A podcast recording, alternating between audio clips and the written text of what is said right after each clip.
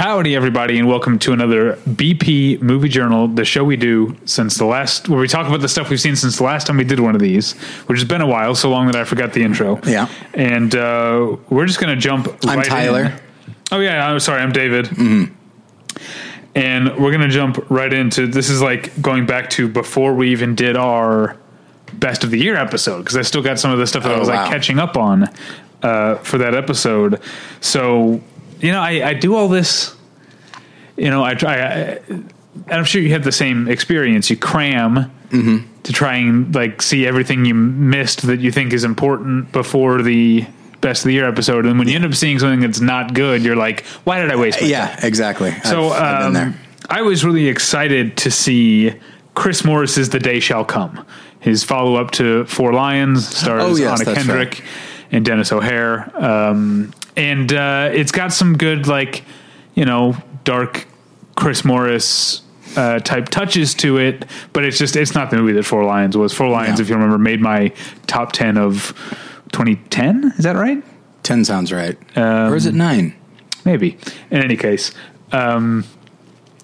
it's basically it's about the FBI. The sort of Miami branch of the FBI is where it takes place, and they are looking for threats to America, and I think the terrorist threats to America. And I think sort of the satire here is basically they, in order to make themselves look good, they find technically radical organizations. In this case, it's really just like this one sort of loner, you know, delusional, you know, oddball. Yeah.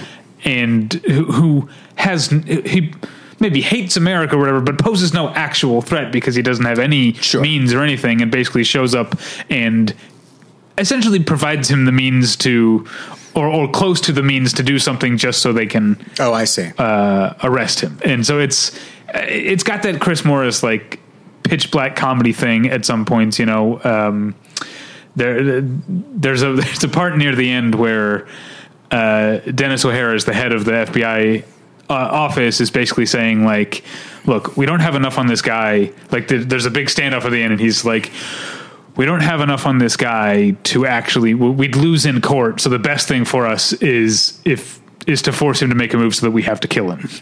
And so like when the SWAT team moves in, he's like, what does he say? He was like, all right, here, what does he say? He's like, here it is. The arterial Hail Mary, the red ink. I can't remember what he like, he's saying some very funny things. There's a lot of funny, like Chris Morris type dialogue. Yeah. There's a part where Dennis O'Hare has a lot of the best lines. There's a part where the entire FBI like team is like congratulating him on a big win, and he's going on shaking everyone's hands, and one of the guys is like says something about his like big swinging dick or whatever, and he's like, yes, I have a big penis, right as he's shaking Anna Kendrick's hand, and she's like, congratulations.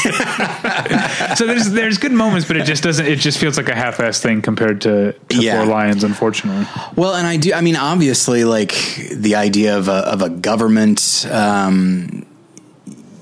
like a government agency that is sort of incompetent but still has tremendous power, that's very relevant, but it's also, I feel like, been done before. Like Four Lions, like the idea of human, like we all have an idea of what terrorists are and what they do, and like, you know, targeting civilians and all that. So telling the perspective, the point of the story from their point of view, which humanizes them and also makes them kind of wacky. That's risky. I feel like this story is a little bit less risky. Yeah. It comes, I think, from the same impulse, which is the idea that we think of the terrorist as the Hans Gruber, you know, mastermind, and a lot of them are just really stupid or just really uneducated or whatever, deluded. All right. Sorry. I just got some good news. Hey, everything's okay on my block. Wonderful. Listeners don't know what that's about, but you do. That's great. That's great news. And then, I didn't really care for The Day Shall Come. And then, unfortunately, I really didn't care for a movie that I think you actually liked a little bit. Dolomite Is My Name. There, you know what? It's interesting. You were talking about it with Scott, and you arrived at a place that I also did for a while I was watching it. But for me, like, there's a lot of great performances and a lot of sincerity, and I think the performances elevate a pretty standard mediocre script, honestly. Yeah, it's kind of a slapdash sort of, like, it feels more like a series of standalone, almost, I don't want to say sketches, but yeah, that's actually kind of a charitable way to think about it, because where it succeeds best is just as a comedy. Yeah, I think the one thing I think I said in the same conversation off mic with you and Scott was that it's a shame that it's a Netflix movie, because I imagine it would probably play really well with a crowd. Yeah, because it probably has a lot of raucous comedy in it that probably you'd feed off it and be like, oh, this movie's really, really funny. Yeah. At Home Alone, it's like, oh, that's funny that they're doing that or whatever, but like, it doesn't. I don't think it's great at being about this guy. It's the same writers as Ed Wood, and it really feels it. Because when it comes right down to it, like, I don't totally know what motivated Ed Wood either, but I do think that it's just handled better, and I think the script is better, but it's the same basic, you know, what is it? What does Sarah Jessica Parker say? It's like, oh, it's the same misfits and dope addicts. And it's like the idea of like this sort of makeshift family all making movies that nobody takes seriously. It's like, the template is there, but I think it felt maybe more original. Maybe it was more original with Ed Wood. And here it just feels like they're kind of painting by numbers. I also think that Tim Burton cared about the material. Craig Brewer, I don't know. This is my first Craig Brewer movie. I never saw Hustle and Flow. I never saw Black Snake Moan. I think he cared very much about those. Here, I'm not sure how. It's arguable how valuable he thought the material was, and might have just kind of distanced himself from it and just let the, like, it really. I just see the film as like a showcase for some solid performances, and I think Eddie Murphy does a great job. So great, in fact, that I feel like I wish they'd gone deeper with the character. Sorry, you're the one talking. I think you covered it. We got a lot to get through anyway. So why don't we move on to you? Okay. So, David, one of the neat things about being a professor, sorry, adjunct instructor, is that, which is to say, for some reason, when I say teacher, I picture like elementary school or middle school. So I'll just say instructor. Is that you're given actually a fair amount of freedom as far as your curriculum. And so in my history of American cinema class, we got to the 1930s, and and even though Mr. Smith Goes to Washington was officially the film we were going to watch, I thought like, I'll let my students kind of get in on the action. So I brought several options and let them vote. And the film, it's actually quite funny knowing where I'm going to end up on this episode. It's odd that they chose the James Whale Invisible Man. So I watched The Invisible Man with my class. And that's the other good thing about being like a film teacher or instructor or whatever, is that you get to see these films sort of, I've seen The Invisible Man many times, but you get to see it through a different lens. You know, people that have likely, outside of Wizard of Oz, have likely never seen a movie from that period. Certainly not a black and white, a black and white, like early horror film. But they all really, really responded to it. And I myself, I think it's, Bride of Frankenstein is pretty great, but I think it's between that or The Invisible Man is my favorite, Universal horror film. It's just so expertly done. It's Claude Rains is delightful, but also just the design of the Invisible Man is just immediately iconic,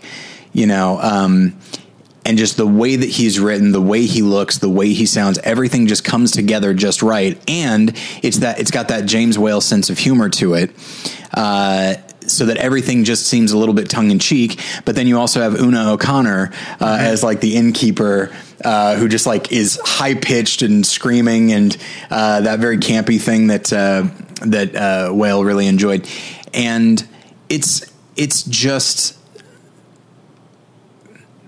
one could say it's kind of disposable, especially when you compare it to the two Frankenstein movies.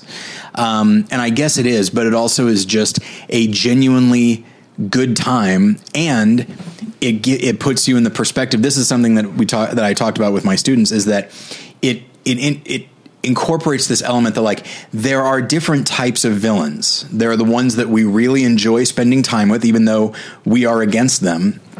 And then, like, we seem to, one way or another, we seem to really appreciate boldness as opposed to a simpering, sniveling kind of thing. So, like, you have the Griffin character played by Claude Rains, and then you have his, like, former lab assistant or partner named Kemp, who is fearful and is actively working against Griffin, which we are too, ostensibly. But because, like, Griffin puts his faith in Kemp, who then sells him out, and it's like, he's selling out a crazy murderer, granted, maybe for his own reasons, but eventually when Griffin kills Kemp, I think the film is absolutely on board with Kemp dying in, like, a terrible way. And it's that kind of weird, it toys with that idea of perspective and sympathy, allegiance. And allegiance. Yeah. And that's something that I like that James Whale always did, is he always forced us to sympathize or empathize with someone that we might not otherwise, and then kind of ask us why, which, and it's the thing that has always gotten me about The Departed as well, is that Nicholson is clearly having the time of his life, and we enjoy watching him be a very evil person, whereas Matt Damon is officially less evil, but because he's weaselly and because he's a rat, we're just like, yeah, shoot that guy in the head. And just like... And it's like, what a weird thing. I feel like it's something worth exploring artistically at some point. Like, it's like, well, yeah, this guy's a horrendous murderer who's probably killed dozens, if not hundreds of people. But this guy over here lied. You know, it's such a weird dynamic. But that's what The Invisible Man this time around got me thinking about. All right. So you said...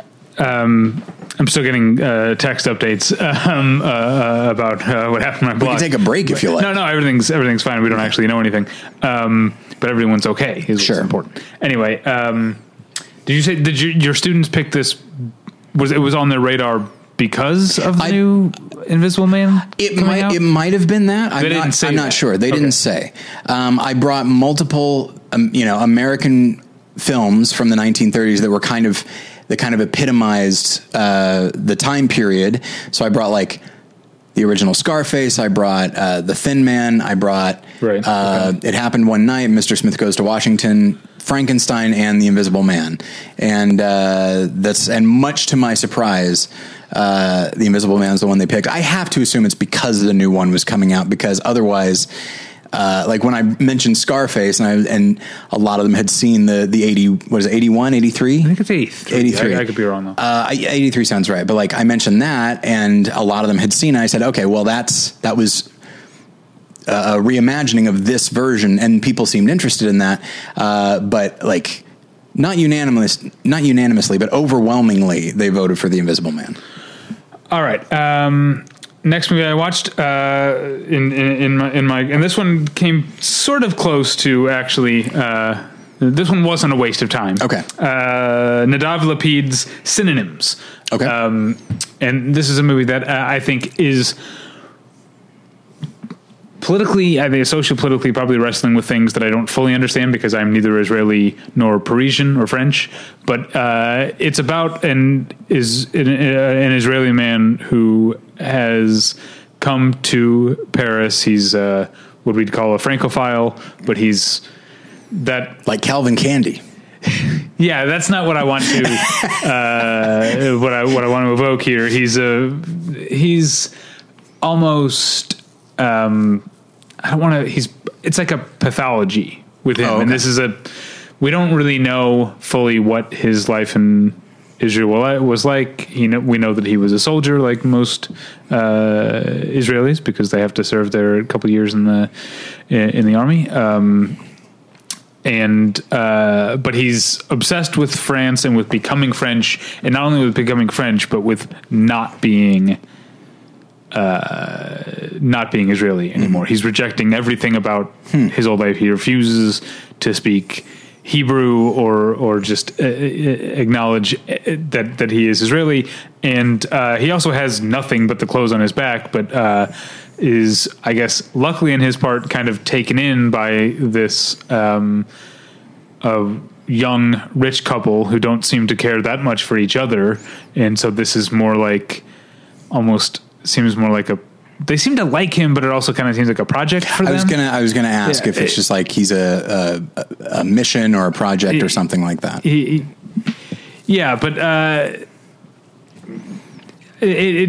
His sort of steadfast refusal to be anything but French, and the fact that where he actually is from and his personality is so forceful that people constantly seem to be reminding him that he's Israeli. I don't know. I feel like what I'm describing sounds weird, but not as weird as it is. Mm-hmm. I think stylistically the movie is pretty straightforward, but this character is in many ways, I think, unlike any character I've ever seen in a movie before. And so you could see it as a very dry satire. Mm-hmm. At points it is very funny, but you also sometimes feel very bad for this man, but also sometimes you feel like bad for the people who are in his way because he might be psychotic. Right, like he is accused of being a madman by the rich woman at one point. It's a very difficult movie to explain, especially a month at this point after having actually watched it. But I'm really glad that I watched it. I had missed Nadav Lapid's last film was the Israeli film, The Kindergarten Teacher, which was remade here in the U.S. by Sarah Colangelo, starring Maggie Gyllenhaal. Oh, okay. I bet you thought the director's name was Sarah Colangelo, but no, it's Sarah Colangelo. I learned that at Sundance, and Angie and I talked about it on the Sundance episode. Got it. Okay. Yes. So, which I didn't like. I didn't like The Kindergarten Teacher, and I didn't like the Sarah Colangelo movie I saw at Sundance this year, so I guess I don't like her. But now I want to watch the original Kindergarten Teacher because Nadav Lapid seems like a director of distinction. Mm-hmm. Do I have another one? Yes. Okay, then this is a movie you've seen. Oh, boy. I watched Noah Baumbach's Marriage Story. All right. And it's really fantastic. It didn't quite crack my list, as you know from listening. Yeah. It didn't quite even make the honorable mentions, partially because I think there are Noah Baumbach movies. You know, it's hard to every year when we're making these lists of the best movie of the year. Hypothetically, we're comparing all the movies of a year against one another, but I also instinctively am comparing any filmmakers' movies against their old movies, and so or their previous movies, and so because I don't think that Marriage Story is top tier Noah Baumbach for me, which I would consider Frances Ha and Meyerowitz stories, and I'm a big fan of Mistress America. I know it feels very slight to some people because it's the most overtly a comedy first of any of his movies. I prefer Frances Ha is probably my favorite of his movies. And so this didn't feel like that. It felt like it had a little bit less of his personality in that I felt like a lot of the comedy seemed laid on top of the movie as opposed to coming from the movie. Do you know what I mean? Yes. And I wanted to ask you about that because I was,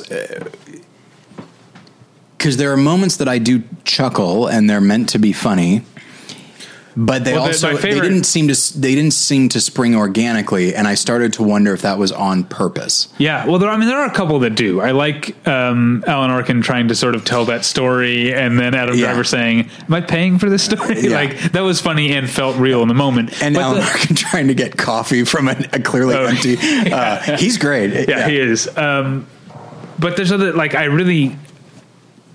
there's a running thing in the movie that annoyed me more every time, which is the idea of New Yorkers constantly talking about you know, their feelings about Los Angeles are mixed, but one thing they can all agree on is like, oh, there's so much space out there. Mm-hmm. I'm saying, having come from, I didn't come from New York, but I lived in Chicago first. Sure. And I understand there's not, I just feel like there's, I feel like for my entire life, and even probably before I was alive, the culture is insisting on this New York, LA divide and animosity or whatever that I don't think actually really exists. I think it probably, well, not to the Jim Rohner, Jim Rohner, if you're listening to this, comment and let us know, because we did do an episode sort of about that with Jim, right? We've done, this is episode 676. Eesh. Oh, no, this isn't. No, this week we'll be doing 676. Right. That's not even counting the movie journals, which is what this is. Yeah. And I do remember there was a Patton Oswalt bit about like New York as opposed to L.A., and then he ultimately arrives at Las Vegas being the worst of the bunch. But I do think it's, I wouldn't say animosity, but there is, even when I lived in Chicago and like and other places that I've lived, like there was this. There was a reluctance to go to Los Angeles, but that had less to do with the city and more to do with the sense of an inevitability. Like even in Seinfeld, where Kramer's like, it's L.A., nobody leaves. Yeah. But so I do think there's an attitude about Los Angeles. I'm not sure if I would describe it as animosity so much as it is a reluctance to embrace it. But I mean, this is the thing that like you don't hear. You hear about New Yorkers talking shit about Los Angeles, and you hear less than you used to, but you hear about San Franciscans talking shit about Los Angeles. Right now we don't know any San Franciscans anymore because they're all tech billionaires. It's no longer for us. The comparison doesn't, but it doesn't work the other way. Angelinos are like, oh yeah, we love New York. We love San Francisco. It seems like you know why? It seems like everywhere else. Because we're happy here because it's 75 and breezy all the fucking time. It's great. And I feel like maybe the New Yorkers and the San Franciscans are maybe just a little bit jealous. Like San Francisco's pretty nice. They secretly know, but it's, you got to walk up and down hills, drive up and down hills. It's foggy. Down. Yeah. You know, Mark Twain said, what's that? The coldest winter I ever spent was summer in San Francisco. Ooh. That guy, he's pretty clever. Yeah. Most of us Missourians are. Rush Limbaugh notwithstanding. Anyway, so Marriage Story. Yeah, there's a lot that I liked about it, but we don't have a lot of time to go in, and we've already talked about the movie in a couple of ways. But yeah, it didn't quite crack the tier of top tier of Noah Baumbach movies for me, and that kept it out of the running. But yeah, performance is great all around. I did feel, it feels like, because you kind of, I think, braced me for this, that it's not even handed. It's more from his point of view. But what I wasn't prepared for is that he comes across as more the bad guy as the movie. I think so as well. Not like the bad guy. That's reductive. But as the movie goes on, you see her like he's trying to do this without lawyers, and she's the first to get a lawyer. And you see like, man, why is she being like this? And the more you learn about him and their marriage, the more you realize like, oh, she's probably right to leave. She's probably, you kind of understand why she is who she is. I'm glad that I didn't know going in that Julie Haggerty was in it, and Merritt Weaver, both great, and both actresses that I love to see, and their delight as family members of Scarlett Johansson. It's a very good movie, very good cast, but it's a B+, sure, which is not bad. Most movies aren't B+. Yeah, I mean, I worked really hard for B+ in high school. That's not true. I didn't care if I got B+ and I didn't work hard. Yeah. Okay. C's get degrees. Snitches get stitches. Okay. So next up for me is, a little bit of context here for what my list is going to be today. Okay. As much as I do enjoy our end of the year coverage, once it is done, I feel like I can breathe again and actually see movies that interest me. That's sad. That's the thing. Like, see, what's weird is I have a very opposite. Is that because here's the thing that I peek behind the curtain, a thing that I do that is because I have my own pathologies that you and Scott don't do, is that I have a certain number of slots per week for press screenings. And if I get a press screening invite and I have an open slot, I take it, whether I want to see it or not. And what that means is this time of year, I end up seeing a lot of shitty movies. So we'll get to some bad movies later in this. So I actually have, I'm sad because it's been months of watching movies that are contending for best of the year. And then we're going into these, you know, kind of the movies that not necessarily aren't good. Sometimes there's gems in the bunch of movies that you feel like, okay, the studio, the distributor doesn't have as much faith in these movies. That's why they're putting them out in February and March. I will say though, I think that for me, it's, invariably, like, end of the year movies are often the movies I'm most interested in, but doing what we do, and of course the Academy Awards being significantly earlier, I felt the need to, I felt much more obligated to watch them quickly and all of that. And it just, and I wouldn't say I'm necessarily a contrarian, but I have discovered over time that, and this is going to sound, I don't mean for this to sound cool at all, but like, the best way to get me to resent you is to tell me what to do, is to say, you need to do this. Okay. Even if I agree with you, you know, so if somebody said like, oh, you need to see The Irishman, part of me just like, well, I was going to see it anyway. But now if I see it, this asshole's going to think it's because he told me to, it's that kind of thing. You and I have that in common at times. The cool way to portray it is that it's anti-authoritarian. Mm-hmm.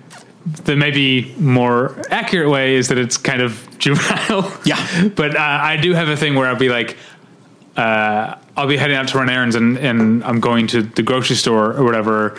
And my wife will be like, oh, we need like, Swiffer Wets or whatever. And I'm like, and I'll be like, let me show you. It's already on my list. I'm not getting it because you just told me to. I have done that. There are times when like, because Jen is more organized than I am just in life.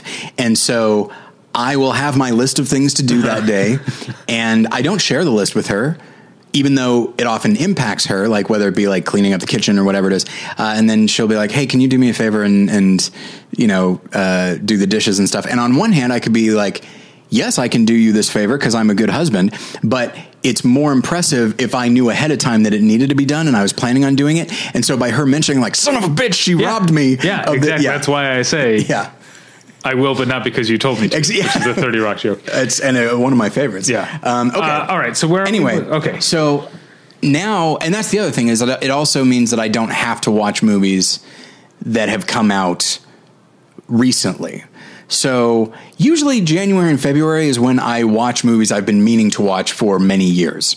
So I watched Roger Michelle's Notting Hill for the first time. There were scenes that I knew about, but I had never seen the film in its entirety. And I found it to be... So just in my life, I've actually been talking a lot about genre and that not every genre is for every person. And that... if there's something like if you watch a Friday the 13th film and say like, oh, it's so bloody, I can't, it's like, that's a genre thing. This genre is not for you. Okay. And so, but it's like, well, I'm a movie guy. So in a way, every genre is for me. Well, I've watched a couple romantic comedies, from the last, 20, 25 years at this point. And as I was watching Notting Hill, there's a lot I really love about it. I think it's a very charming film. But there are, musical cues and there are, little moments within the script, that instinctively made me roll my eyes. But then I thought like, no, that is the slasher movie kill. That is the action movie car chase. Like these little moments, like it's like, oh, that's the most obvious song you could have possibly used for this moment. And I don't have an example because I watched it a while ago. But also, like, I'll just tell you as someone who is a fan of romantic comedies, I don't really like Notting Hill. So maybe it is. I think Notting Hill is too much. It feels like that wish fulfillment type of, or like daydreaming, like, sure. Wouldn't it be cool or whatever? Yeah. And I don't like that, but there have been plenty of good romantic comedies in the last 20, 25 years, like the Big Sick and Obvious Child in the last few years. And like Love and Basketball. And it might just honestly be like, 80s and 90s romantic comedies that kind of have a certain, they have a certain vibe to them. Although I am a big fan of You've Got Mail. I really like that. I never saw that. I've seen The Shop Around the Corner multiple times. Yeah. But to me, that's like the gold standard of like 90s romantic comedies. And Notting Hill, yeah, I do think that it's that like this thing can't happen. But at the same time, I think they actually do such a good job of writing Julia Roberts. And she actually does such a great job of making her character seem genuinely angry and bitter and entitled. Like her being a movie star who feels like this guy is just lucky to have me. So if he does anything wrong, and it's not something that's on her mind all the time, but when she's mad or when she feels like he has let her down, immediately it's like, oh, no, he screwed me over, and that's already happened too many times, and I don't need this.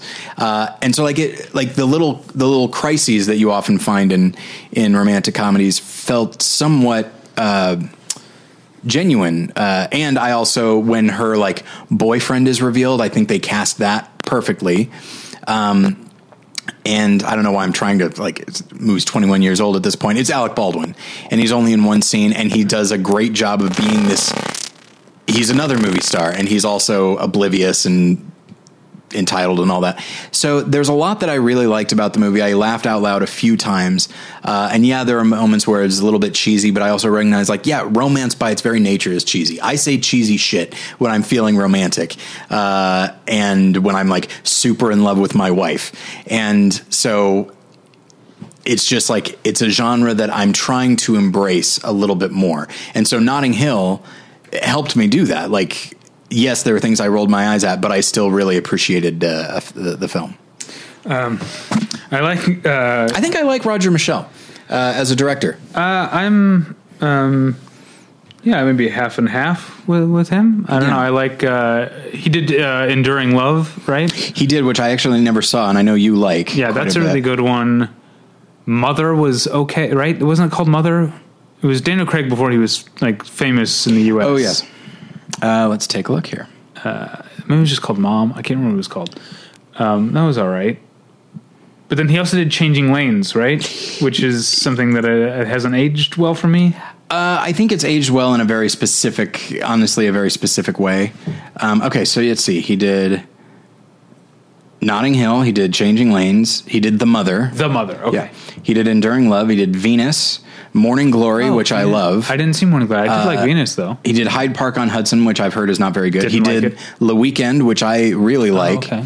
And he did My Cousin Rachel, which I actually I thought was pretty good. So I'd say that's mostly, that's a pretty good batting average for me. I like so Alec Baldwin as the Hollywood bad partner. Because did you see Paris Can Wait with Diane Lane a couple years back? No. Yeah, Alec Baldwin is her movie producer husband who's like, he's not as much of a cad or whatever. Sure. Like, he's not as clearly awful as Notting Hill, but you understand why she's maybe a little, her eyes are wandering a little bit. Sure. Anyway, all right, is it my turn then? Yeah. Sorry. Okay, so a movie. I got to start going faster, I'm sorry. So the frustrating thing here is that now we're getting to movies that I didn't catch up with till after we did our episode, and here's one that actually would have made my top 10 list, which would have pushed Midnight Family into honorable mentions, would have pushed Midsummer off the honorable mentions. Get out of here. That's entirely. What you say. Yeah. And this is Mati Diop's Atlantics. Oh, it's a Senegalese film, and it does there's a thing, I'm not sure if there's enough examples that come to mind that we could do a whole episode on it, but there's sometimes the movies that start with making you think one person's the lead and then they're not. Mm-hmm. So this is a movie like you see a guy who's a young man. He's working construction at this massive like high rise. We don't know, apartment building, office building. We don't really know, but it's this massive high rise that's being built that I'm pretty sure is CGI, but it's pretty good CGI. Yeah. But they're still working, but they haven't been paid. The construction company owes them like him and his friends like weeks. So they like, are like sort of all laying down their shovels and stuff and yelling at the guy. And then this guy goes off, and then he meets up with his girlfriend. He's trying to convince her to have sex with him, which she hasn't done yet. And then it's pretty much cuts to the next morning. You realize, oh, the girlfriend is actually the lead of the movie. Mm. And the next day when she goes to meet her boyfriend, he's disappeared. In fact, he and all of his friends that we saw leave the site have disappeared, and we learn it's because they sort of last minute decided to get on a sort of a rickety boat and become refugees and try to go to try to get up to Europe, I guess. Yeah. Or to, I'm not sure. I can't picture where Senegal is. I was exactly. Thinking, I don't know where it's close to. And no one's heard from them. And so this is the movie is a, it's a drama about the current, refugee system from the side of people left behind by refugees. It's very much a politically, socially, culturally aware movie about right now.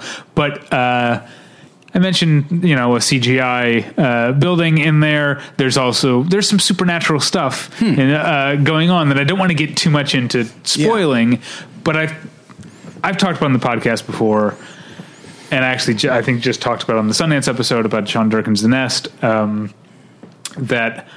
one of my favorite things in movies is movies that you wouldn't describe them as horror movies, but have horror elements to them. I was talking about Sean Durkin because he directed Martha Marcy May Marlene, which is a movie that comes right up to the edge of actually just being a horror movie at some points. Yeah. And maybe I think some people would just consider it a horror movie, and I would not be opposed to that. And his new film that I saw at Sundance, The Nest, very similar in a lot of ways. And yeah, Atlantics is very close to being a horror movie. It has some, maybe ghosts, maybe possession stuff. I don't want to get too into it, but it's all part of, illustrating the lives of these young women who were left behind by these young men who set off on a dangerous, possibly fatal, a lot of thousands and thousands of African refugees have drowned, trying to get to Europe. So maybe that's where the ghost part comes in. I don't want. There's so much of the movie that I don't want to give away, but it's very, for as big as it gets, and like I said, it has a CGI high rise in the movie. But as big as it gets, it's a very quiet, evenly paced movie with a terrific lead performance by an actress whose name is right here somewhere. Mm-hmm. David's pointing at his head right now. Yeah. Mami Benetesane? I'm not sure, actually, because it's been so long that I forget the character's name, so it could be someone else. But, beautiful movie. Definitely worth checking out. It's on Netflix. Okay. And sad that I didn't get to include it on my best of. The next one I watched... The only sort of non-mainstream animated movie that got much talked about this year, I watched the French movie I Lost My Body. Oh, okay. Which, by the way, between this and Sundance movie The Climb, you use Letterboxd, right? Yes.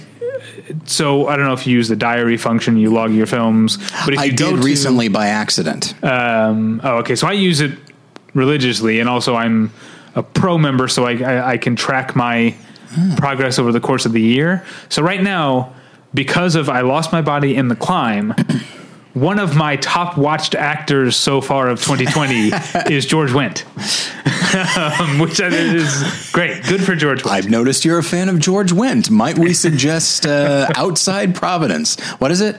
Is it Outside Providence? No, he is in that. Yeah, that's a good movie. It's not a bad movie, yeah. Yeah, that's Sean Hatosi. Yeah. There's a joke I always think of when he's trying to impress his girlfriend, Amy Smart, right? I've not seen it in quite a while. He's trying to impress his girlfriend's family, and he's like, oh yeah, I was thinking I want to move maybe down to Arizona because I've always liked the ocean.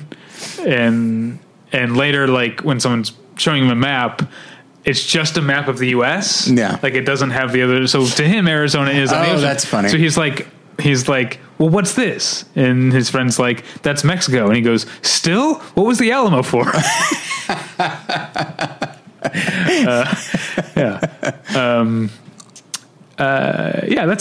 Providence is a good movie. Anyway, I Lost My Body is an okay movie.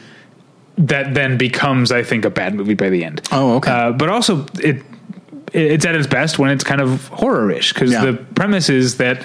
And visually, it looked quite interesting. You didn't watch it, though. I didn't watch it, no. So the main character... voiced, I think, because I watched the English language one. Sure. So in the English language, I think he's voiced.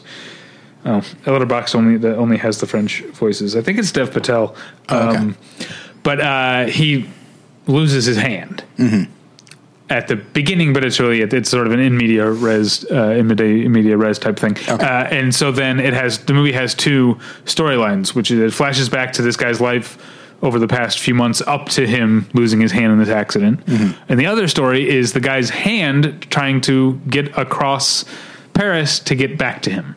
And that stuff is actually really cool. I'm sure. It's like, cause it's gross. It's, it's creepy. There's some really cool, sort of hand point of view shots, if that makes sense. Right. That stuff is really cool, but the storyline leading up to it starts out cool. It's about, it's about a sad boy, a sad young man. It's a sad boy movie. A sad boy. But then, it starts more interesting with him sort of like, hating his job and all, but then he develops a crush on a girl and basically like rearranges his life to be closer to this girl, which is sweet, or is it stalking? And then it becomes like, haven't we been through this with so many of these movies before where it's like, this is creepy, you know? I mean, I guess, like, I'm sure there's a fine line between romantic and creepy. And but in a movie like this where they've established a horror element, right, I feel like it's going to seem more creepy than sweet. I'm going to tell you now, you, Tyler, you listeners, you screenwriters, if you're so obsessed with a woman that you rearrange your life to be closer to her and she's never even seen your face. Mm. Yeah. That's creepy. And that's such movie stuff. Yeah. The kind of thing that's like, okay, we all agree this is sweet, cause we've seen it in a bunch of movies, right, and probably never in life, at least not in a way that ends well. All right. You're up next. All right. Next for me is, I wanted to get out of the house one day, and there was nothing planned at a certain time, except, of course, for Kathy Yan's Birds of Prey. Okay. A film that I did not care for, despite some pretty solid visuals and some good choreography and a lot of really fun performances. Always nice to see Rosie Perez. I agree. You should watch the TBS, formerly TBS, soon to be HBO Max series, Search Party. Oh, she's on the second season, I think. Okay. Mary Elizabeth Winstead is in it, and she is delightful. Oh, she's also one of the voices in I Lost My Body. It's weird, like, because wait, no, she's not. Oh, it's Aaliyah Shawkat. You understand. When talking to you, yes. Because, wait, what does that mean? Because I know that you're like, there are certain actresses that you're a fan of and you became a fan of them at a certain time. Yeah. So I could see them kind of blending together. Where's Fame Tracker when you need it? Yeah. And then Ewan McGregor and Chris Messina, like, everyone does a fine job. Though admittedly, I do feel like both in the writing and in the performance, I feel like they're pushing Harley so hard on us, and I think they overdo it. And this is a film that is already overdoing it in a way that I like. But I feel like they're just trying so hard to make her a badass. And part of me is like, you don't have to try that hard, actually. You'll be fine. And also, and this is a thing that, like, I don't like, and I'm really reluctant to say this, but like, when a movie has a message, immediately, I wouldn't say my guard is up, but I'm a bit more sensitive when it's just like, okay, I see what you're doing here. Mm-hmm. Now let's see how hard you're going to do it. Okay. Sometimes they do great, and other times they push it really hard, and in a way that feels wrong to me. In the same way that, like, when I saw Richard Jewell, granted, I recognize there are people who have a hard time with the way they portray the journalist character, just as far as journalists. And I was like, sure, there's that. But also I just think the character's two dimensional, and okay, you make her look bad so that the other characters look good. And I hate to say it, but like the birds of prey, they are, as far as I can tell, flawless, like all of them. That's not interesting. It is not interesting. Yeah. And there are moments that are quirky, and there are moments when they make mistakes, but the mistakes they make are endearing. They're like sweet mistakes, especially Harley. As opposed to, and again, I don't begrudge like the nature of the movie and the nature of Gotham City, like every single man, whether it be the main character, the main villain, or someone who's in one scene, every single man runs, think of a spectrum of negativity. They run that whole spectrum. And that doesn't bother me. Yeah, I have no problem with that. I haven't seen the movie. I have no problem with that. Well, of course you don't. But I mean, that's a point of view. And I would say it depends on, is that coming from a well-realized point of view, or is it just a shorthand? I think it's a shorthand. Here's the thing. If they had made our main characters more inherently flawed,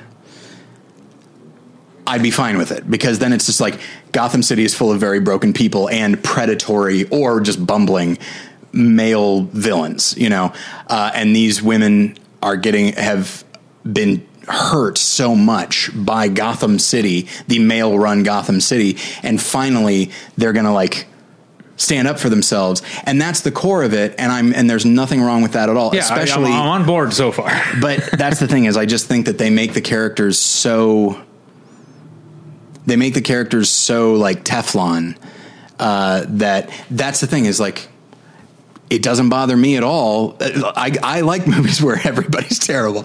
But when you make it this idea, it's just like, oh, we're making a feminist film by making the women perfect and the men terrible. I'm like, that's, you know, I don't like that shit when Christian movies do it with non-Christians, and I don't it here either. Like, it just seems narratively less interesting to me. That makes sense. And I realize that some people are like, Tyler, you're a conservative. You're just against feminist films. Like, not at all. I think we'll get to one probably later, I think, that I absolutely adore. It's more just, it's not the message. It's never the message. I mean, I might be more in favor of than others, but at the same time, like, it's always how the message is put out there. And I feel like they are undercutting themselves artistically so that they can deliver a message in a pretty black and white ham-fisted way, which is not interesting to me. All right.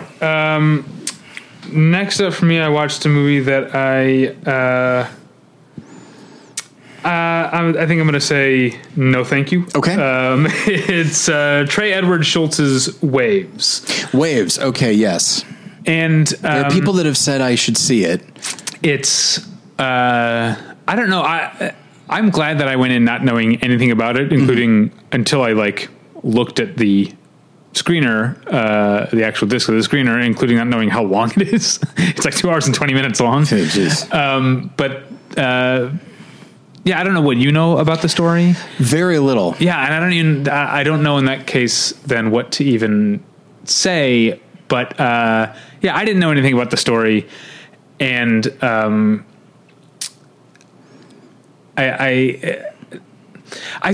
maybe I was a little harsh saying no thanks. There's a lot of good things in the movie.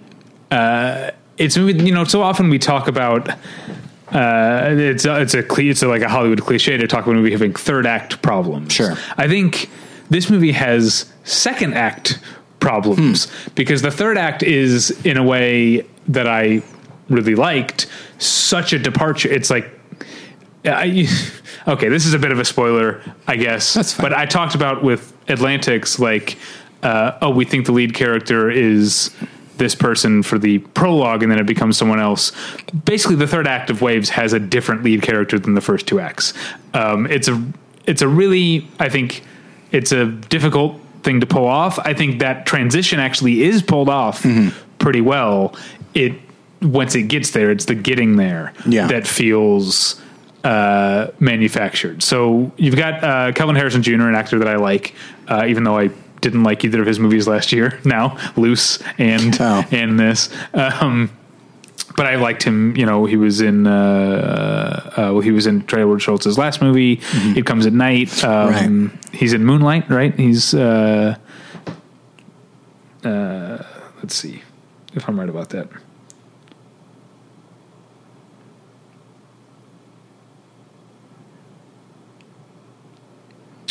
Oh shoot! I'm sorry. I should be vamping while you were looking stuff up. Yeah, I apologize. What am I thinking of that he was in from a few years ago? Yeah. Sadly, I don't know because I don't think I've seen. Oh, that's gonna bug me. All right. Anyway, I'll look it up while you're talking. Kelvin Harrison Jr. Comes at Night, Monsters and Men. Oh, yes, that's what I'm thinking of. Monsters and Men is exactly what I'm thinking of. Okay. Yes. Yeah, I haven't seen, I don't think I've seen, looking at his filmography, I don't think I've seen anything that he was in. He was also in Mudbound, which I didn't see. Yeah, is he? I mean, I guess he is, but I don't remember him that. Yeah. Okay, yes. Monsters and Men is the movie I'm thinking of. And now where was I? Okay, so he's kind of in some ways a similar character to Luce in that he's a upper middle class suburban overachieving high school student. Mm-hmm. Luce was a speech and debate type of guy. This guy's a wrestler, but basically his the first act really has a lot of energy. My dog hated it. My dog does not like, she's a rescue dog. I don't really know what she went through, but loud noises, especially bassy noises. Interesting. Really freak her out. And so the thing about it being the bass, so it's Trent Reznor, Atticus Ross did the score like every third movie. Yeah. It's a really good score, but because it's so bassy, even like even when I try to turn it down, my dog was like either like cuddling up to me in terror or going and like hiding in the bathroom. Like I felt so bad, like trying to watch this movie. And then you didn't even like it. Yeah. Once my wife was home, then Darla could go hang out with my wife and then she'd feel fine because she likes my wife more than she likes me, which is, so do I. I don't blame her. Yeah. Anyway, so the setup of this young man's world and the pressures from his father, played by Sterling K. Brown, St. Louis's own Sterling K. Brown, I really like the stuff. I think the opening scenes. I think it might turn some people off in that like the camera is very arch, very sort of like swooping around and pushing in. And it's like, but I think it's trying to get at this guy's like life where he's constantly moving because he's such a success to everyone else. And because he doesn't feel like success at home because his father is putting so much pressure on him. Mm-hmm. But then he starts to have his breakdown, it's just started to feel like after school special type of shit. Sure. It's a bummer.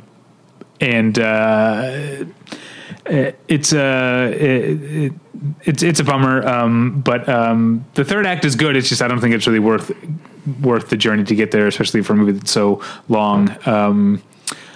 Lucas Hedges has a small role that actually becomes more important as it goes on. And I always like seeing him. Yeah. I feel like I went a year because I saw Honey Boy back in January of last year and then didn't watch this till January. I went a year without seeing Lucas Hedges in anything. And it was kind of a like, oh yeah, he was like, you were starting to feel it. You were starting to feel life without Lucas Hedges. But I was like, there was a year and a half, or there were a couple of years there where he was in everything. Yeah. And then I went a year without seeing him in anything. And I was like, oh yeah, he's really good. Yeah. Anyway, but Taylor Russell plays the sister, and she's also really good. Taylor Russell is the star of our favorite movie of 2019, Escape Room.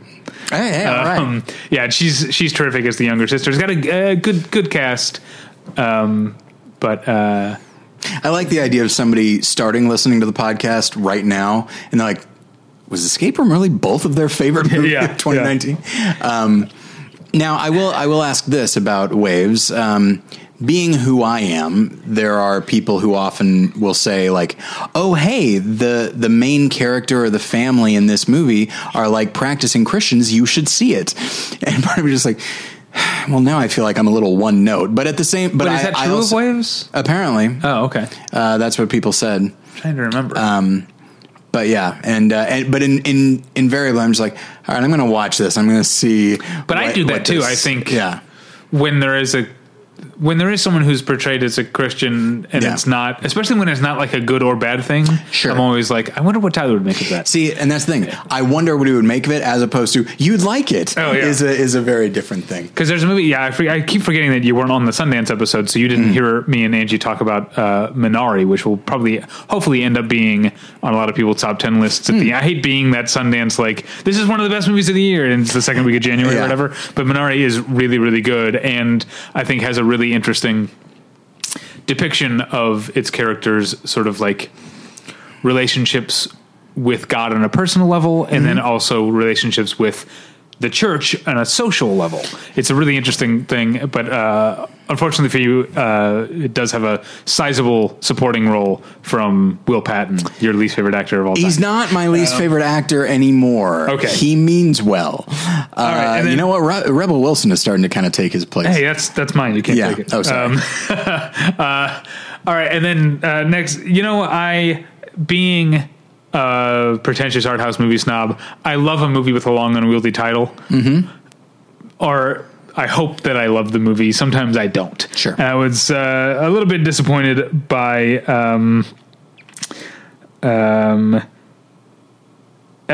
Mijah, Tail Feathers, and Kathleen Hepburn's The Body Remembers When the World Broke Open. Okay. This is yet another Netflix movie. They have a lot of Netflix has a lot of interesting stuff. I know it's like bad. I know Netflix is bad in some ways, right? I think it's neutral. Yeah, but Atlantics. There's a lot of cool stuff, newer stuff. They don't have old movies anymore. No. What do we think the oldest movie is that's on Netflix? Oh, they probably have some random thing from like the 30s or 40s. Oh, really? Okay. Like probably have like maybe they have The Wizard of Oz on there, but like they might have once you get further than the 70s, my guess is they probably have 3 movies per decade. Okay. But anyway, The Body Remembers When the World Broke Open is a Canadian movie about 2 characters who are both First Nations, meaning what we say Native American here. Right. In Canada, they say First Nations. They're both First Nations Canadians. They don't know each other when the movie starts. One of them is, I guess, middle class. We don't know what her job is, but seems to have a decent job. She has a nice apartment and a lifestyle, but is also very lonely. And the other one is a lower class sort of, what we would say. I don't really like the term unskilled labor, like unskilled laborer, because I actually think a lot of what we call unskilled labor is actually pretty difficult. Right. But I guess, non-degree requiring labor type of like domestic labor. I guess it's, you can learn the skill when you start the job. You don't have to come in having known it. Okay. That makes sense. But it's still, it sounds a little insulting. Yes, it does sound insulting, but so I'm not sure what to say. She's a domestic worker who, is in an abusive relationship, and the movie, and so by happenstance, when this young the poor girl is trying to get away from her boyfriend after he's hit her a few times, she stumbles into the path of this other woman, who then tries to help her, takes her home, gives her some food, tries to get her into a shelter or whatever. And the movie's sort of conceit is that we meet each of these characters individually, but from the point that they meet each other until the end of the movie is all one unbroken take. Not faked 1917 style, but real Victoria style. Right. I don't know if you saw that movie Victoria with Lea Costa. Really good movie. This one, unfortunately, it's better before. I feel like once the single take gimmick or conceit takes over, it's just about that. And there are parts where it's like, and sometimes it actually finds in the moments where there's not a plot thing happening, it finds some interesting business for them to do that's revealing. But some of it also just feels like. We couldn't have just cut to them waiting for the taxi. We have to follow them down the 2 flights of stairs just to not break the take. It gets a little wearying. The more I think about it, the more I feel. I'm not necessarily a fan of long takes. They can work if they're done right, but I think most of the time they're not. And the more I think about it, the more I feel like if you have a plot to get to, this isn't the way to do it because like this choice, this conceit does not lend itself easily to most plots, you know, like one of the reasons that Touch of Evil works out so well is because, you know, one thing, there's a bomb in that car. Oh, right. Yeah. As it's driving through a populated city, that it's the first thing you see. And so you don't have to worry about, like, you are introduced to characters very briefly and then you get to know them more later, but like it's not halfway through and it doesn't take up the last half where now it becomes about that. Like it does this to build tension and then it moves on and unfolds in a traditional way. And I feel that way about Children of Men, where these takes happen in the middle of the film. And now it feels like that's what it's about. And style can be what a movie is about, but not if you're trying to use that style to convey plot first and foremost. I remember liking Children of Men at the time, but I don't know. I've changed a lot in the 13 years since that came out. 14. Damn. Yeah. Yeah. But you should watch Victoria, Sebastian something. I can't remember not Sebastian Stan, the actor. Right. Sebastian something. I can't remember his name, but he directed a movie that is, it's like 2 hours and 50 minutes long. And it is all one single take, and it's actually really good. I heard good things about it. Okay, next for me. All right, here we go. Now, if you were to look at the timeline of the movies that I've seen, you'd be like, okay, he saw these three movies, and then there was a long gap between that and movie number 4. The fourth movie is Mr. America. All right. Here's why there's that gap, because you watched Mr. America having not really delved that deep into what I've started referring to as the Tim Heidecker cinematic universe, right? Like you haven't seen, you've seen a little bit, right? All I've seen is Mr. America. That's it. Okay. And most of what I know about the on cinema universe comes from the fact that Tim Heidecker and Greg Turkington have on occasion called into The Best Show as their characters. Oh, that's wonderful. So I've gotten some backstory there. Well, now I guess I got to listen to those because I've become a completist. Oh, now I can't remember what the movie, but there was a whole argument about whether or not Tim had seen. There was some movie that Greg Turkington was saying was one of the best films of the year. And he was accusing Tim of not having seen it. And Tim was saying that he did, but was refusing to say anything about the movie. Which movie was that? I can't remember. Yeah, well, there are ongoing arguments. So I watched every episode of On Cinema, and then I watched a good chunk of Decker, which is the show that the Tim character is making within the On Cinema universe. Then I watched the complete trial of Tim Heidecker, and then I got to Mr. America.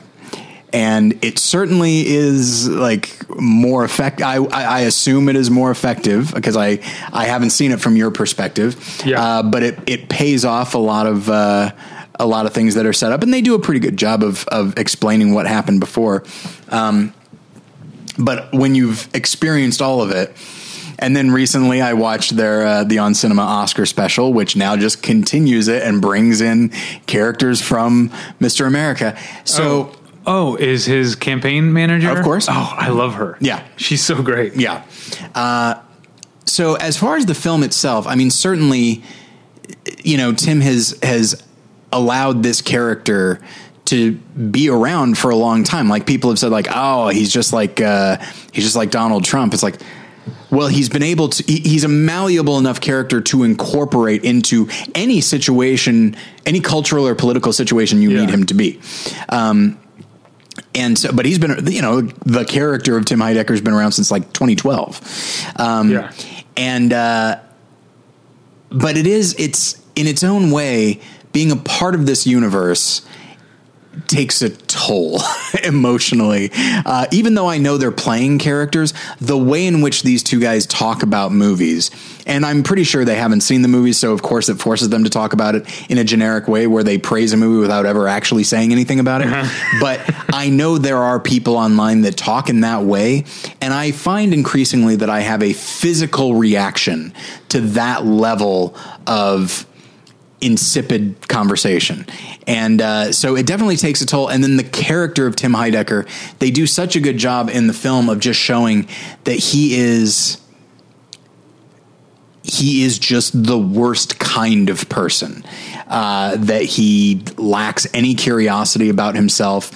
He lacks introspection. Whatever he wants is the most important thing in the world. And if he wants it, he wants it now. And it ends on an oddly poignant note where it is grief. It seems the film seems to be mourning the fact that people like Tim Heidecker exist. And it's just like the camera just lingers on him as he's trying to manage his image, which just makes him even more transparent. And I really liked the film. But of course I saw it as like a nice capper, but it's not a capper. It's just another entry. Yeah. And I love it in that way. You saw it having not seen this other stuff. Like, I assume it still worked for you. Yeah, it worked for me. I liked, but I tend to like Tim Heidecker's stuff where it's so conceptual sometimes that there's not like the joke is that it exists in some ways. Yeah. But then every once in a while you really you remember Tim Heidecker's really funny. And it's just like a joke. Like, I love the, his campaign slogan is "We have a rat problem." Yeah. And he's getting local restaurants to put up signs in their window that says "We have a rat problem."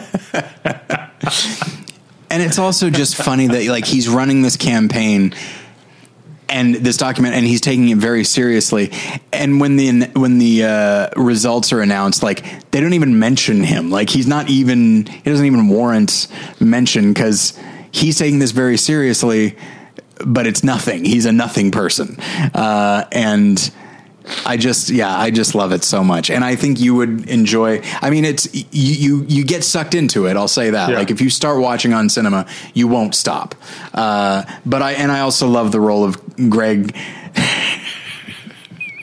Turkington constantly trying to steer the guys towards the shaggy DA and the character gets locked into these films that are not good or occasionally good. I remember what the movie was that Greg Turkington was insisting Tim Heidecker see, and Tim Heidecker saying that he already seen it, which was the Tom Cruise The Mummy movie.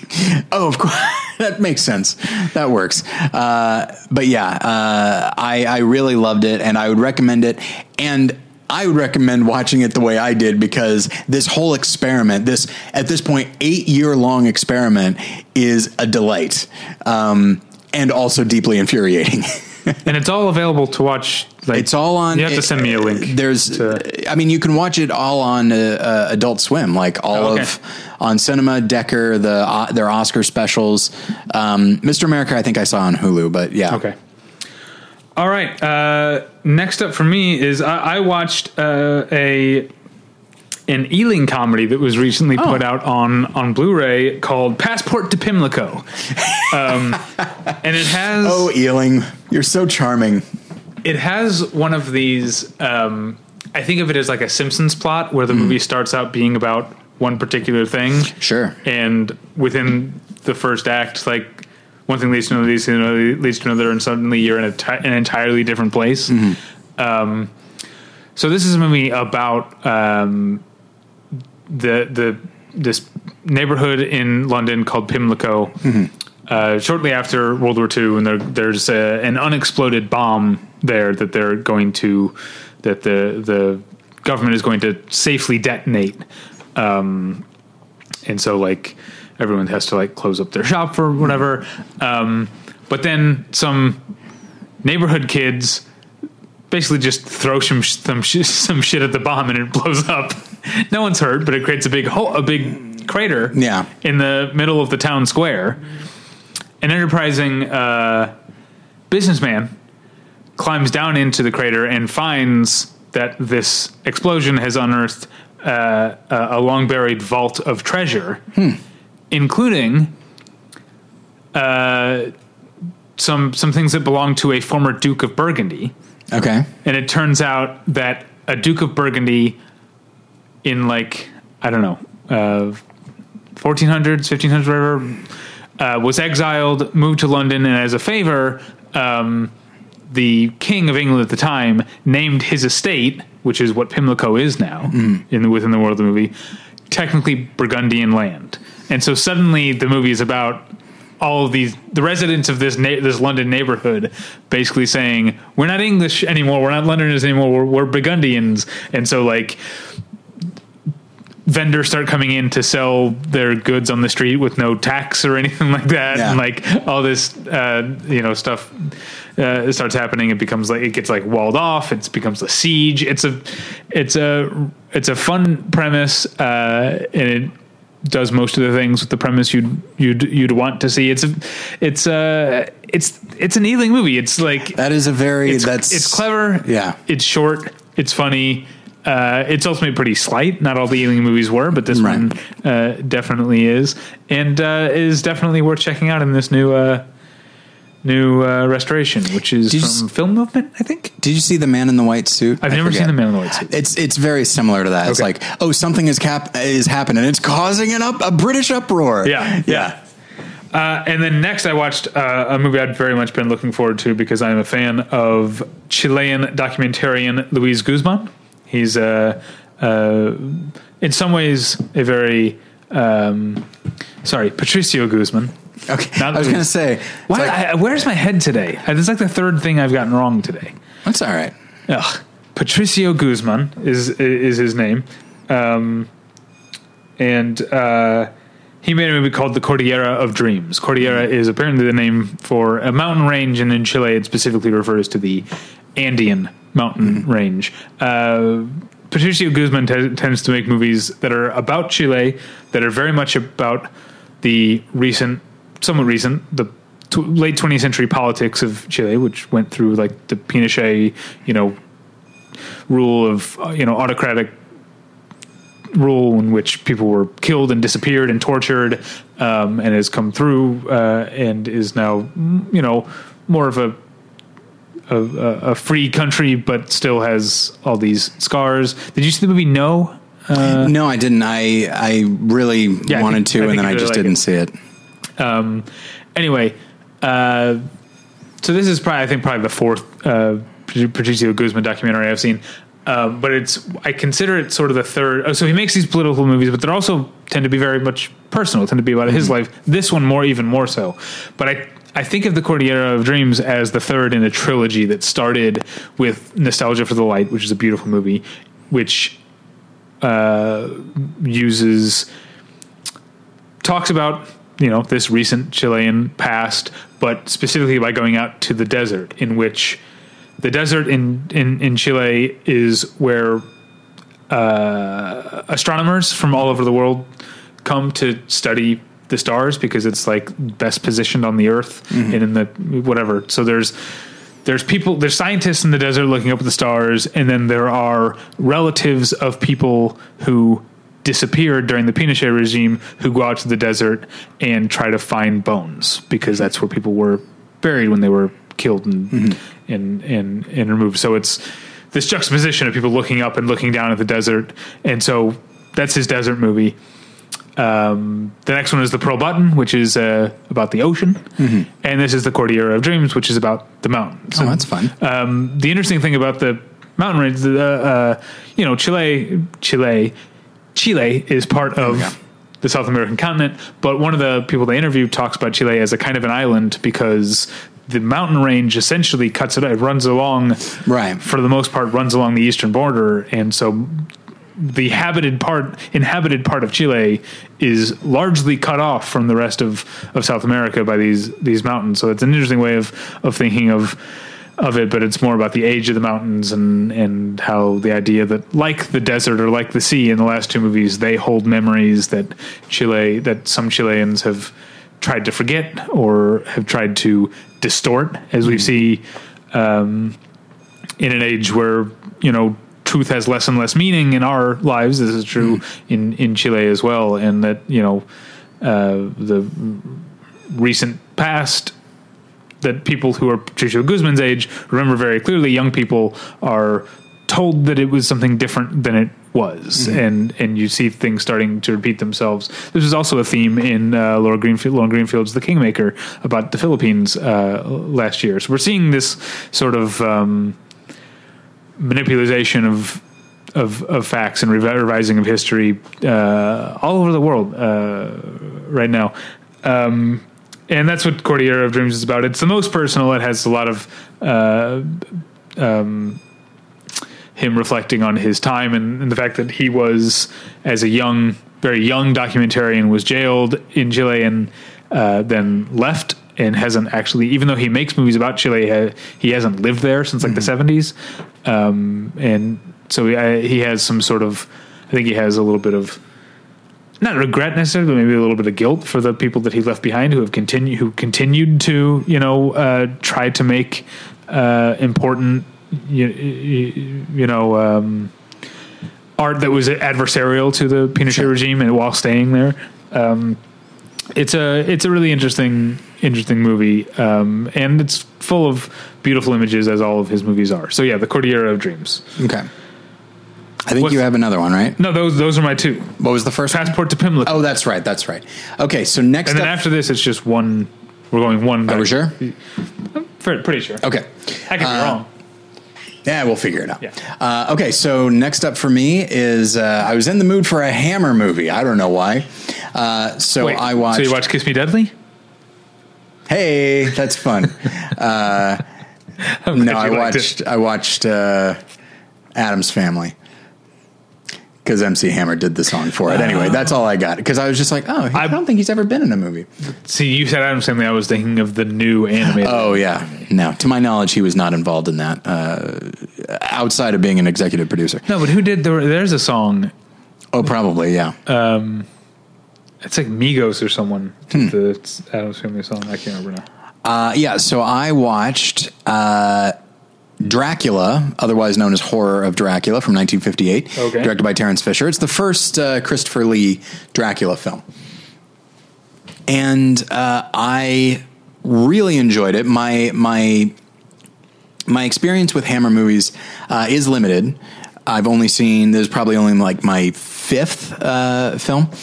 And I just like the way the films look. I like the way they feel.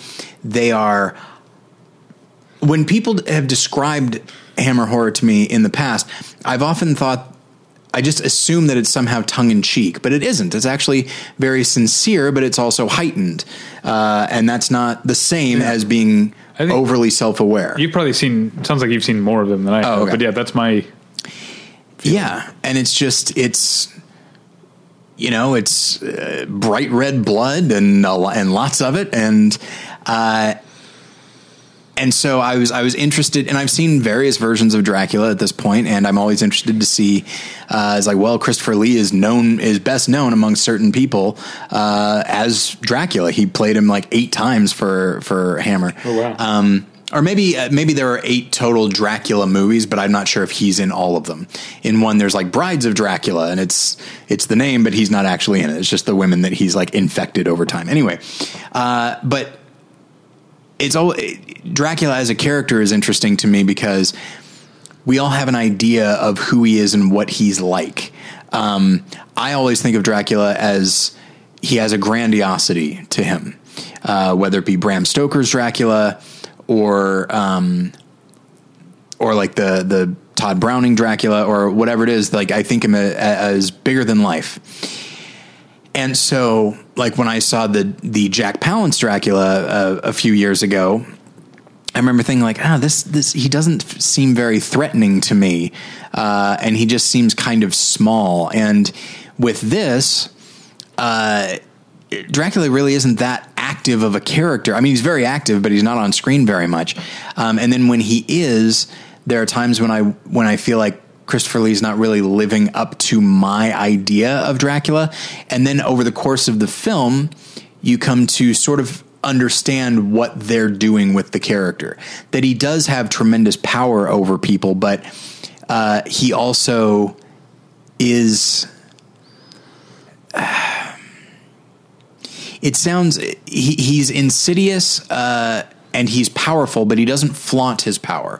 And a lot of what he's able to do is as a function of being invisible, like not literally invisible, but just like being hidden. He's able to operate in darkness so that you don't quite realize what's going on until it's too late. And within that, I think they do a really good job. And I think Christopher Lee does a good job of, you know, despite that really commanding voice he has, and he has a really strong presence, he also plays Dracula as a guy who isn't big. He's not grandiose. He is extremely capable, but he doesn't have any big master plans. He just sees somebody, often an attractive young woman, that he wants, and he just focuses in on that and will do whatever it is he can. But he also is very aware of his weaknesses. And so as far as the character, I like what they are doing, and I plan on watching more of them. And also it's just a pleasure to watch Peter Cushing. I think the vast majority of people think of him solely as Grand Moff Tarkin. And then some people might remember him in Top Secret, with his delightful eye. Yeah. But I've seen him in a few Hammer horror movies now. And he was just such a reliable, actor who's just like really committed and just brings gravitas to everything. He plays Van Helsing in this. And, I just really enjoyed it all around. It's just like, it's a good sturdy film. Speaking of single take scenes, that scene in Top Secret is, do you remember the premise of that scene that he's in? Oh, that's right. They shot it backwards. Top Secret's so good. It's so good. Yeah. And then there's I mean, this one's obvious, but there's that moment where like a German guard gets shot and he falls off, like the I want to say this is Top Secret. Yeah, it's Top Secret. He's like, this German guard is standing on like the second floor of a castle or whatever. And he's on the roof and he gets shot. And when he falls and when he lands, he just shatters into like glass. And it's jarring. You're like, whoa, what's going on there? God, what a good movie. It's a great film. All right, next up for me, I watched Luchino Visconti's final film, 1976's The Innocent, or The Innocente. Mm-hmm. The Innocente. It's one of those, it's a melodrama. It's like a soap opera. It's rich people, scandal, doing bad things. Sure. And it's so much fun. It's, I mean, it definitely, I think, has some, you could get into the sort of class stuff and the idea that when rich people play these emotional games with one another, the fallout is often felt by people who can't absorb it quite so well. But that's not the main part is just to see like rich people behaving like very badly. Mm-hmm. And it stars, Giancarlo Giannini, who is an actor that because of my age, I tend to think of him as a well-seasoned gent, but here he's young and dashing, mustachioed, rich, fencing enthusiast who very openly is having an affair with his wife, tells his wife, I'm not in love with you, but it would be better for me and for you and for everything if you stayed married to me, and I'm going to go off and keep fucking this widow that I'm fucking. And then, it's more romantic when you say it in the original Italian, I'm sure.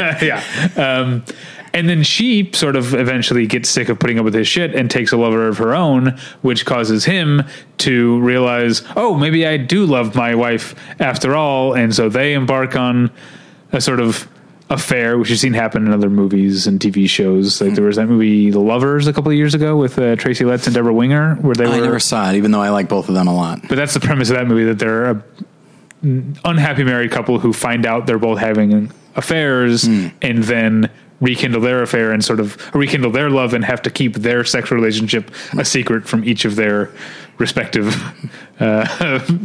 what's their thoughts on pina coladas? But this obviously predates that and does so by a lot of years, because it's not just from 1976, it's based on a much older novel. And there's also a character in the movie who writes, it's the man that the wife has an affair with is a popular novelist within the movie who has written a sort of steamy, second-rate trash novel, and it's the movie, I think, kind of acknowledging, like, I know, we know what this is. Like, yeah. We know we're all just having fun here. Yeah. And it is just a really fun movie about people in gorgeous clothes. Yeah. It's in massive homes. They all have multiple homes that they're like, oh yeah, we haven't been to that place in 6 months. And they show up and there's still like a full-time staff working. Like, what were they doing for 6 months? It doesn't matter. They're just that rich. They're just filthy rich. And that's the backdrop for all of their shenanigans. And it's a ton of fun. It's very rich and lush. And it's I'm sure there's going to be a new Blu-ray coming out because it's a new restoration that played in New York and LA. That's why I watched it and reviewed. I watched a link. The restoration looks good. I'm sure there's going to be a new Blu-ray. Yeah. So keep an eye out for a new Blu-ray of L'Innocente, or The Innocent. Yes. Speaking of rich people doing crazy things, I watched for the first time Orson Welles' The Immortal Story. Oh, I don't know this one. It's a film that he directed for French television. It's 1 hour long. It was put out by Criterion. I do appreciate how much they've committed to Orson Welles, so much so that they put out this lesser known film. And look, there's only one way to describe it, and it's Wellesian tomfoolery. But in the best way, in the way that if you're a Wells fan, as I am, you will enjoy it. It takes a minute to remember how he makes movies. And it's made in color, which you're not accustomed to outside of like F for Fake and aspects of The Other Side of the Wind. Like he's not comfortable. He's not, I don't associate color with him. And I will say there are moments where I feel like he's directing the film as though it's black and white, but it's not. So, for example, Wells is in the film. He plays a rich... I mean, it's Mr. Arcade and it's Kane. It's all of these characters that you've seen him play before. He's a rich merchant in Macau, which I've been to, and it was... I think they shot there. I'm not sure. They probably... You know what? They probably shot in Spain. He shot everything in Spain. But anyway... I feel like... I'm glad for you that you went to Macau. I feel like Macau's wasted on you. Probably, yeah. You don't. Well, you don't gamble. You don't drink. That's true. Macau's like where all the casinos are, right? That's like the Vegas of. But it's also some fun architecture and that sort of thing. It wasn't my idea to go there. Anyway, so I'd love to go to Macau. I think you would enjoy it quite a bit. And also we were only there for like a day, and the people that it was me and Jen and our friends, and none of us gamble, and none of them were really going to drink there very much. It was more just, well, we're here, might as well take the ferry over to Macau and spend a day there. Anyway, the point is, he plays this rich guy, and he really makes the guy up. Sorry, Wells really makes himself up to look like this guy is old and maybe on his way out. And there's if you know Wells, you know that outside of The Third Man, he always had a fake nose, always. Because he never really liked his nose. He thought it was too small, and then it pushed into his face. So he would always put on a fake nose to make his face more pronounced. Well, what's interesting is when you watch The Immortal Story, he's going to have a fake nose, but you also can tell he has a fake nose because it's not the right color for the rest of his face. Oh, okay. It looks like Sir Mix-a-Lot. Is that it? No, right? You're thinking of who am I thinking of? The Humpty, what's his name? Yeah, I thought that was Sir Mix-a-Lot. No, Sir Mix-a-Lot is the that's Big Butts, right? Big Butts, yeah. Okay, who's Humpty Hump? Yeah, that's right. I forget who it is. Yeah, anyway, I can't remember the guy's name. But you know who I'm talking about, and you know what I mean, right? I know exactly. Yeah, and so it looks like it looks like the makeup that Wells put on his face, he just forgot to put on the nose. So the nose looks kind of brown, and. If it were red, it's okay, this is a W.C. Fields situation where the character's really drunk all the time or whatever. But, so that actually kind of took me out of it a little bit, because it's just if this were black and white, that probably would have been hidden a little bit better, but it's not. And yet elsewhere, Wells uses these really beautiful and garish lights, and you're just it's stupid of me to think that he just doesn't know how color works, which then caused me to rethink the obviously fake nose. And it is a film about characters trying to make a false story real. There's a rich man who's heard a story and he thought it was real and it's not. And so he decides he's just going to pay people so that it becomes real. Just have it only to discover that like the people that he pays, he puts them in a position just assuming they'll do what he wants them to do. But of course they're people and they're not going to act that way simply because they're put in this situation. And so it is a film that's sort of about artificiality and about storytelling and real life being much more complicated than these little tales that we tell ourselves. And there's also this idea of like, I'm a rich man and I what I say goes. It's like, oh shoot, the people that I'm trying to manipulate aren't doing what I want. It's like, so when Orson Welles is showing someone who would seem to be either trying to direct people or trying to produce a situation. He's probably commenting on the studio system and maybe even on himself. And so even in that instance, the obvious artificiality of the nose became something that I was that I thought like, well, maybe he was doing that on purpose. I don't know. But if you like Wells, it's got his look, it's got his feel. The performances are really solid.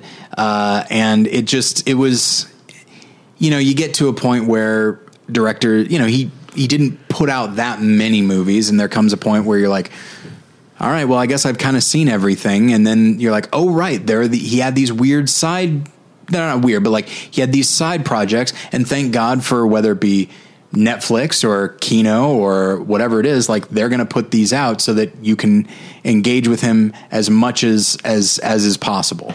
And I really enjoyed it, and I highly recommend it, especially for Wells fans. All right. The rapper with the fake nose in Digital Underground is named Shock G, a.k.a. Humpty Hump. Humpty Hump. Okay. All right. Next up, I watched 1995's Habit. Speaking of vampires, as you were earlier, directed by Larry Fessenden. I watched this for you. He's a guy I'm curious about, but I don't think I've seen anything. Well, you should read my filmindependent.com piece where I have a monthly column at filmindependent.com. I think I've talked about it before, in which I write about the films of directors who have won the Someone to Watch Award, comparing the one they watched or the one they won for to their most recent.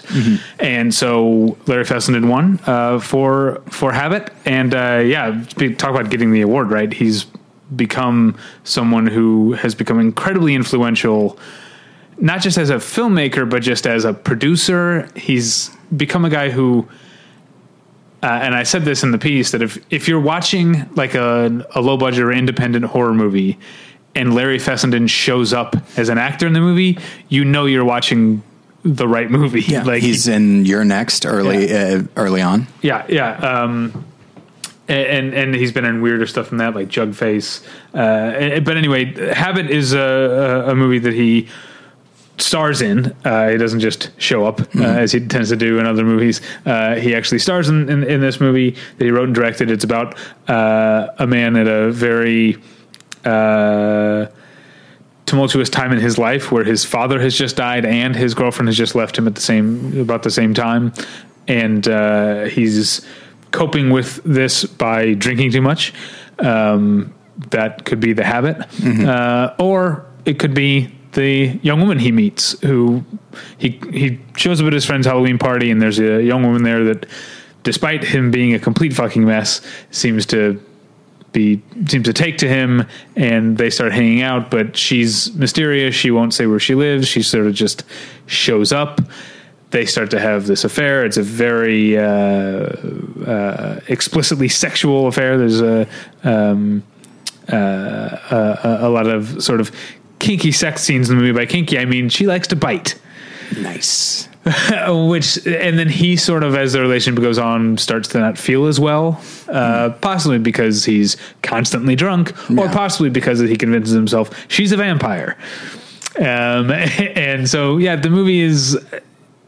I guess I would definitely, unlike what I was saying about like Sean Durkin's movies or Atlantics, like this does edge into, I would just classify this as a horror movie. Okay. But it constantly has this sort of question of like, is it really, or is this just him projecting. It's obviously a metaphor for a lot of things, but it feels, a lot of it feels very 1995 American indie. You know, it's shot on 16 millimeter. There's a lot of wide angle lenses and stuff, but there's clearly, he's not just mimicking the au courant style. Mm-hmm. He's clearly a very talented filmmaker and writer. There's a lot of great stuff going on in the movie, and more on Larry Fessenden in a bit, I imagine. Fun fact, I was writing an article recently, and I organically used the term au courant, and then I realized, like, that's not me. That's more David. So I took it out. But that's fine. I know. You talk to me all the time, so I know. It just felt like I was just like putting on airs. All right. So next for me is Dan Scanlon's Onward. Okay. The Pixar film, which comes out next week on the 6th. Looking forward to it.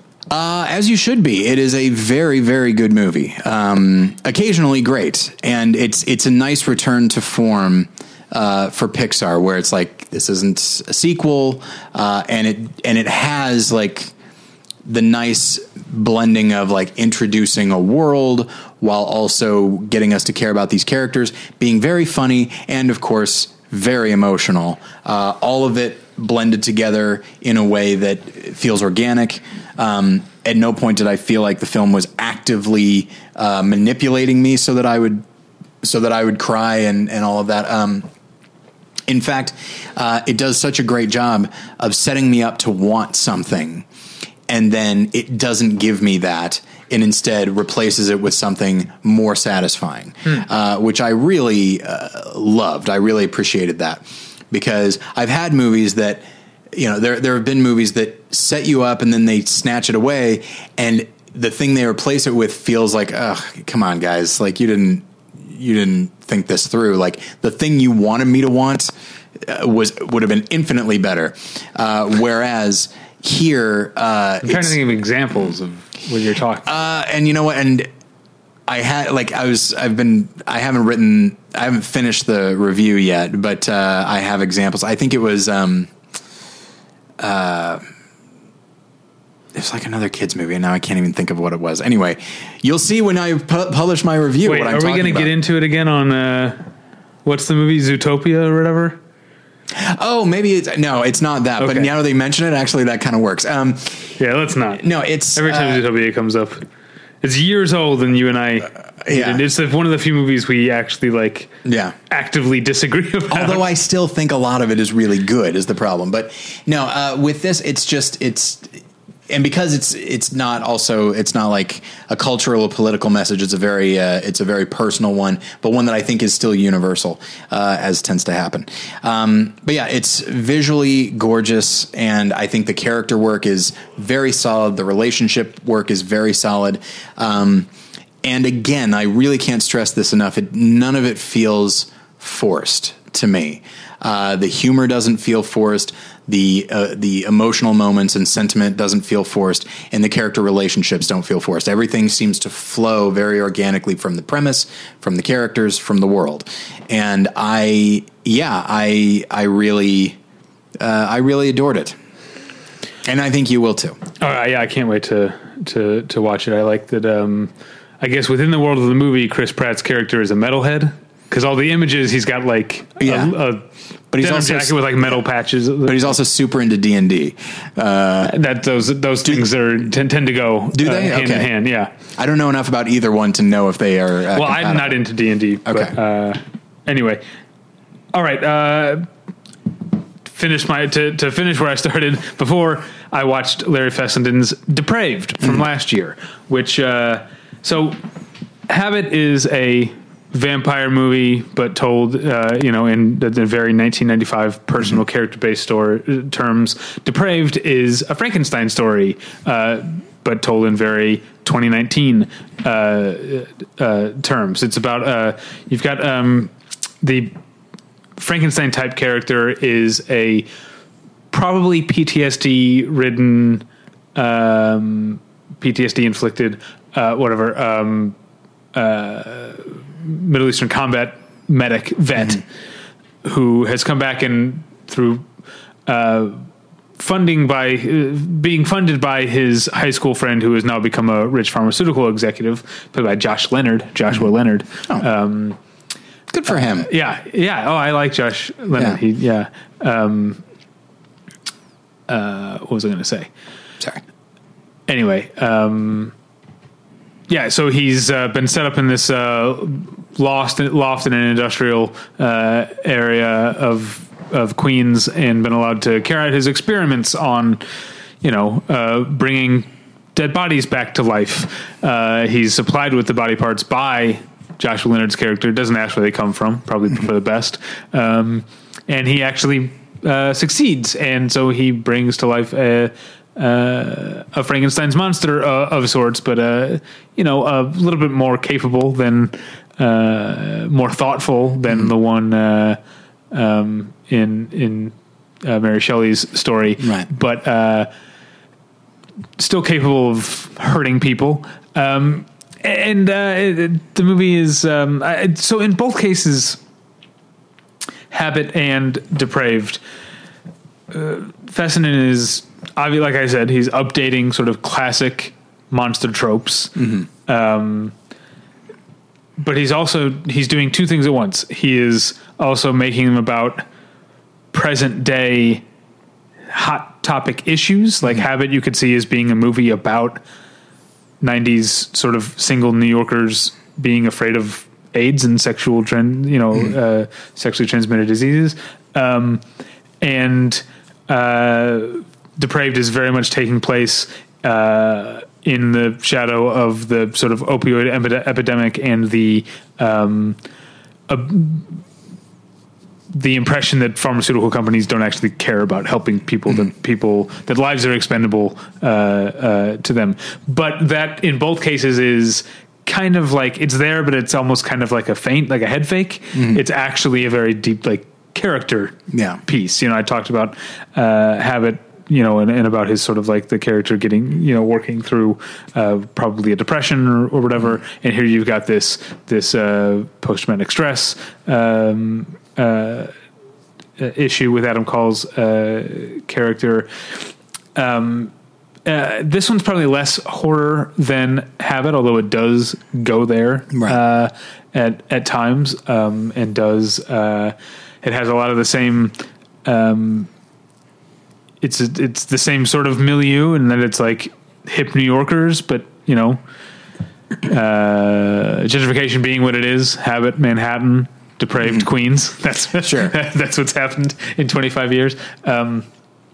You've got the sexual element, and I'm trying to figure out what else to say other than I want you to go read my piece at Film Independent about it. But Depraved is probably, I think, not quite as successful as Habit, but it's also not phoned in any ways. It's very much he's making a personal movie. He does some interesting things with the monster and the idea of nature versus nurture, and the idea like there's a sort of like special effect that happens it's not really explained, but you see this sort of visual effect happen, and you kind of realize like, oh, this is the monster learning something about people, learning how to be a person or how not to be a person.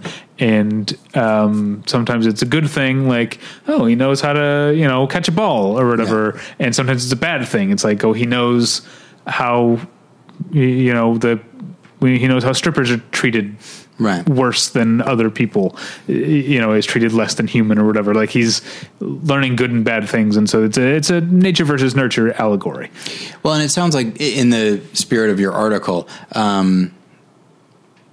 though it might not be as good as Habit, it definitely sounds like he's delivering on the promise of it, which is like taking these established ideas and coming at them from different angles, whether it be vampire or Frankenstein or whatever it is. Well, in researching for the article, I found something that Dave Kerr, the critic for Chicago Reader and other places, wrote about Larry Fessenden, which is like, he said something, I'm paraphrasing, but it's like, if John Cassavetes were given the keys to the 30s Universal Horror library.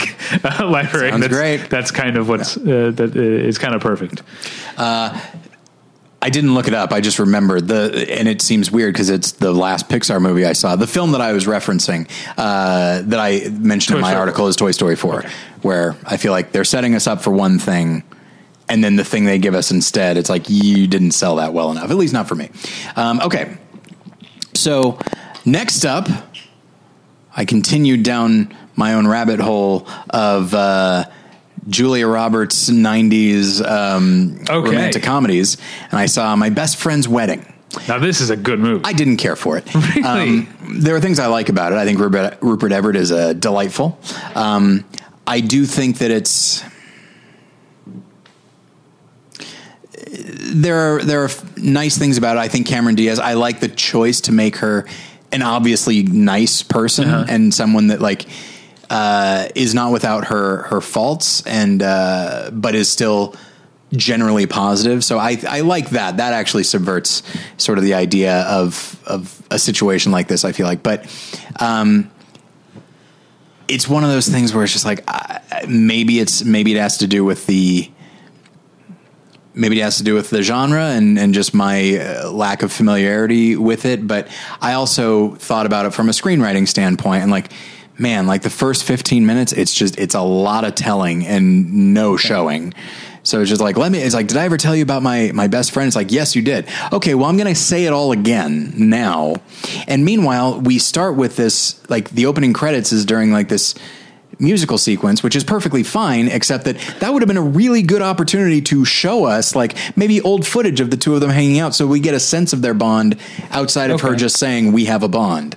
And that happens all throughout. See, this is the sort of thing that happens with time though, is I forget stuff that doesn't work. All I remember is the stuff that I do like about the movie, which is that I like, is it PJ Hogan? Is that the director? Yeah. That I feel like he comes from like a sort of older school.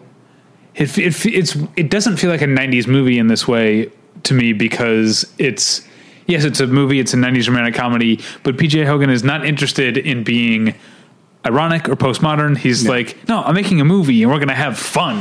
And there's a lot of big, like, just like you mentioned a musical sequence, there's more than one. It's a big fun movie. People break into song. Yes. It's a ton of fun. And it's also a romantic comedy about the villain in a romantic comedy, the sociopathic villain. Yeah, and that's the other thing that gets me is just like, I get a sense of who she is, but like Dermot Mulroney is kind of not by any fault of his own, but I find him kind of vapid as a character, or as the character is written. He's literally whatever the script needs him to be at any given moment.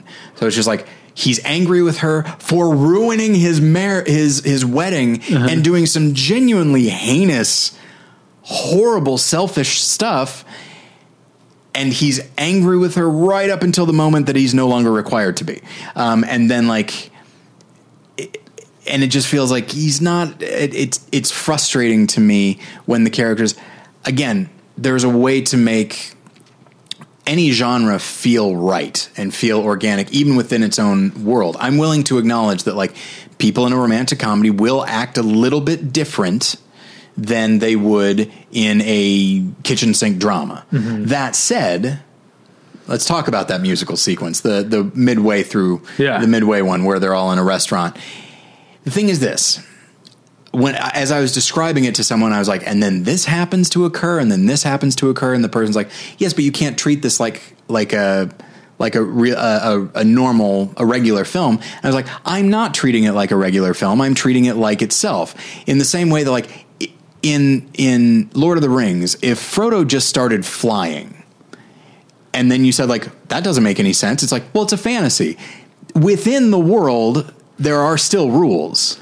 And the idea that everyone at the table would know the song well enough to sing it, that there would be, thankfully, someone who I can't tell if they're the official piano player of the restaurant or they're an employee who happens to know the song. And then the waiter, and then everyone in the restaurant knows the song. And then the waiters dance to the song. Yeah. I get it. But at the same time, it's broken the bounds of the movie, but that's not, you seeing that as a negative thing, that's part of the fun. Like, it just seems I don't know that within the movie that really happened. Do you know what I mean? Right. It's a fun sequence on its own. I just feel like it doesn't fit with the movie that is being presented to me. I think it does. I think that's P.J. Hogan's style, kind of bordering on fantasy, which is what a lot of romantic comedy is. But within fantasy, like, how far does the fantasy go? At what point? Like, we do need some kind of anchor. I don't know. I don't think that's true. I don't think you need some kind of an anchor in terms of verisimilitude or whatever you're talking about. I think the characters are still the characters, or at least the ones that are important, like the ones that need to be. Julia Roberts in particular is like, she's still Julia Roberts. And so a flight of fancy to me is not a mark against a movie like that. I'm fine with flights of fancy, provided I feel like if they are, I said anchor. I think what I mean is a certain level of tonal and narrative consistency. And while I can see a tonal consistency there, from a narrative and a world standpoint, I don't. And so it's weird, because on one hand I enjoy the sequence. Yeah. On the other, I just like, I don't know how I would fit it in better. Does the end of Being There bother you? I haven't seen Being There. Oh. But... and now I'm trying to think of another example then. Sure. Toy Story 4? No, I'm trying to think of a movie in which nothing unexplained happens until the very end. Oh, although, okay. Not necessarily the very end. Yeah, that's halfway through. My Best Friend's Wedding isn't the very end. Right. But there's one scene where it's like, oh, what is... Was there magic or something? Like, yeah, I think it's okay. Like, here's the thing. If it were Anchorman and then there's that giant fight in the middle, Anchorman is tonally wacky enough for me to buy anything they do. Whereas this ostensibly takes place in merely a heightened version of the world we live in. And so I can live with coincidence. I can live with behavior being even forgiven faster than one would assume, because you need that for the genre. So it doesn't necessarily bother me, but all these things like way too much exposition, this moment there simply because they want it to be, characters acting this way simply because the script needs them to, like, I feel like there's a way to make that all work. And I feel like this film doesn't do the work, as opposed, oddly enough, to a movie that I like and you don't, which is Notting Hill, where it feels like things kind of, there are scenes where they take their time and let the characters experience these. Whereas this feels more, I don't know. I went and watched like the old Siskel and Ebert review of it, and they talked about how refreshing it was and like how much they really liked these characters. And I was like, yeah, I mean, I can understand why it is a fun and enjoyable movie, but I just there are just these various barriers. And I was trying to think like, are these genre barriers? Do I need to get past it? And it's like, not really, because again, there are other 90s romantic comedies that I've seen and enjoyed. And this one, for whatever reason, just kept me from really embracing it, despite an extremely likable cast. For me, it's the other way. The fact that just going back to the Say a Little Prayer for You, right? Mm-hmm. That's the song they sing. That scene, which is my favorite scene probably of the movie. Yeah. The scene is so good on its own that it even if it doesn't inform what I thought the movie would be, what I would think the movie was without that scene, mm-hmm. or it doesn't fit with, it does inform the movie around it to me. So mm-hmm. Everything else sort of becomes kind of less important when you've got this like scene that sort of unfastens itself from the reality of the movie, and you kind of realize like, oh, we're just having fun here. And that's the thing, is like, I have a hard time having fun with that character as well. You know, like, she's a very bad person, and good for her for acknowledging it at the end. But I feel like the movie lets her off the hook. Whereas, to go back to a movie we were talking about earlier, like, she behaves the way people do in movies and then expects to be forgiven the way people are in movies. And I'm just like, this is genuinely sociopathic behavior. Like, you can't, like, you don't want this guy until someone else has him. Right. And then you want him, and you will ruin his actual happiness. You will lie, you will manipulate, you'll lie not just to him, but to his girlfriend, to her father. You will go in and send an email on the part of her father, and then do everything to try to, it's like, oh no, like she's upset because I was planning on deleting it. It's like, hey, good for you. I guess that's a mark in your favor. But it's the kind of thing where it's like, it's a good thing that she's so damn charming, and boy, she is. There's no question about it. But because otherwise it's like, this is a Fatal Attraction level thriller. If she's not in it, but anyway, so it's frustrating because there are a lot of good elements to it, but I just feel like they didn't mix together in a way that worked for me. All right. Well, speaking of bad people, I watched Michael Winterbottom's Greed, starring Steve Coogan as a very bad person. Okay. He's a, ruthlessly, wealthy fashion tycoon who's about to celebrate his 60th birthday in a multiple day long affair in which he has had a gladiatorial arena constructed and hired a lion, and there's going to be performances by Fatboy Slim and Coldplay, and it sort of takes place in the days leading up to the preparation, the preparations leading up to this party, and then also in a Citizen Kane type way, you've got his biographer played by David Mitchell from that Mitchell and Webb look. You've got him interviewing his associates and business rivals and people. And so you get all these flashbacks. So you learn about the character's life and you see him as he is now. There's a lot of funny stuff because you've got Steve Coogan. It's written by Michael Winterbottom and Sean Gray, who was a writer in The Thick of It, and who actually also co-wrote The Day Shall Come, which I mentioned earlier. And so you've got some really funny stuff with that. Reminded me of The Thick of It because you've got Steve Coogan's character, much like Peter Capaldi's character on The Thick of It, just laying into people, just berating them in vulgar ways. And that stuff's like fun and funny, but the movie is also trying to be, I feel like it wants to be a satire, but it also takes it too seriously.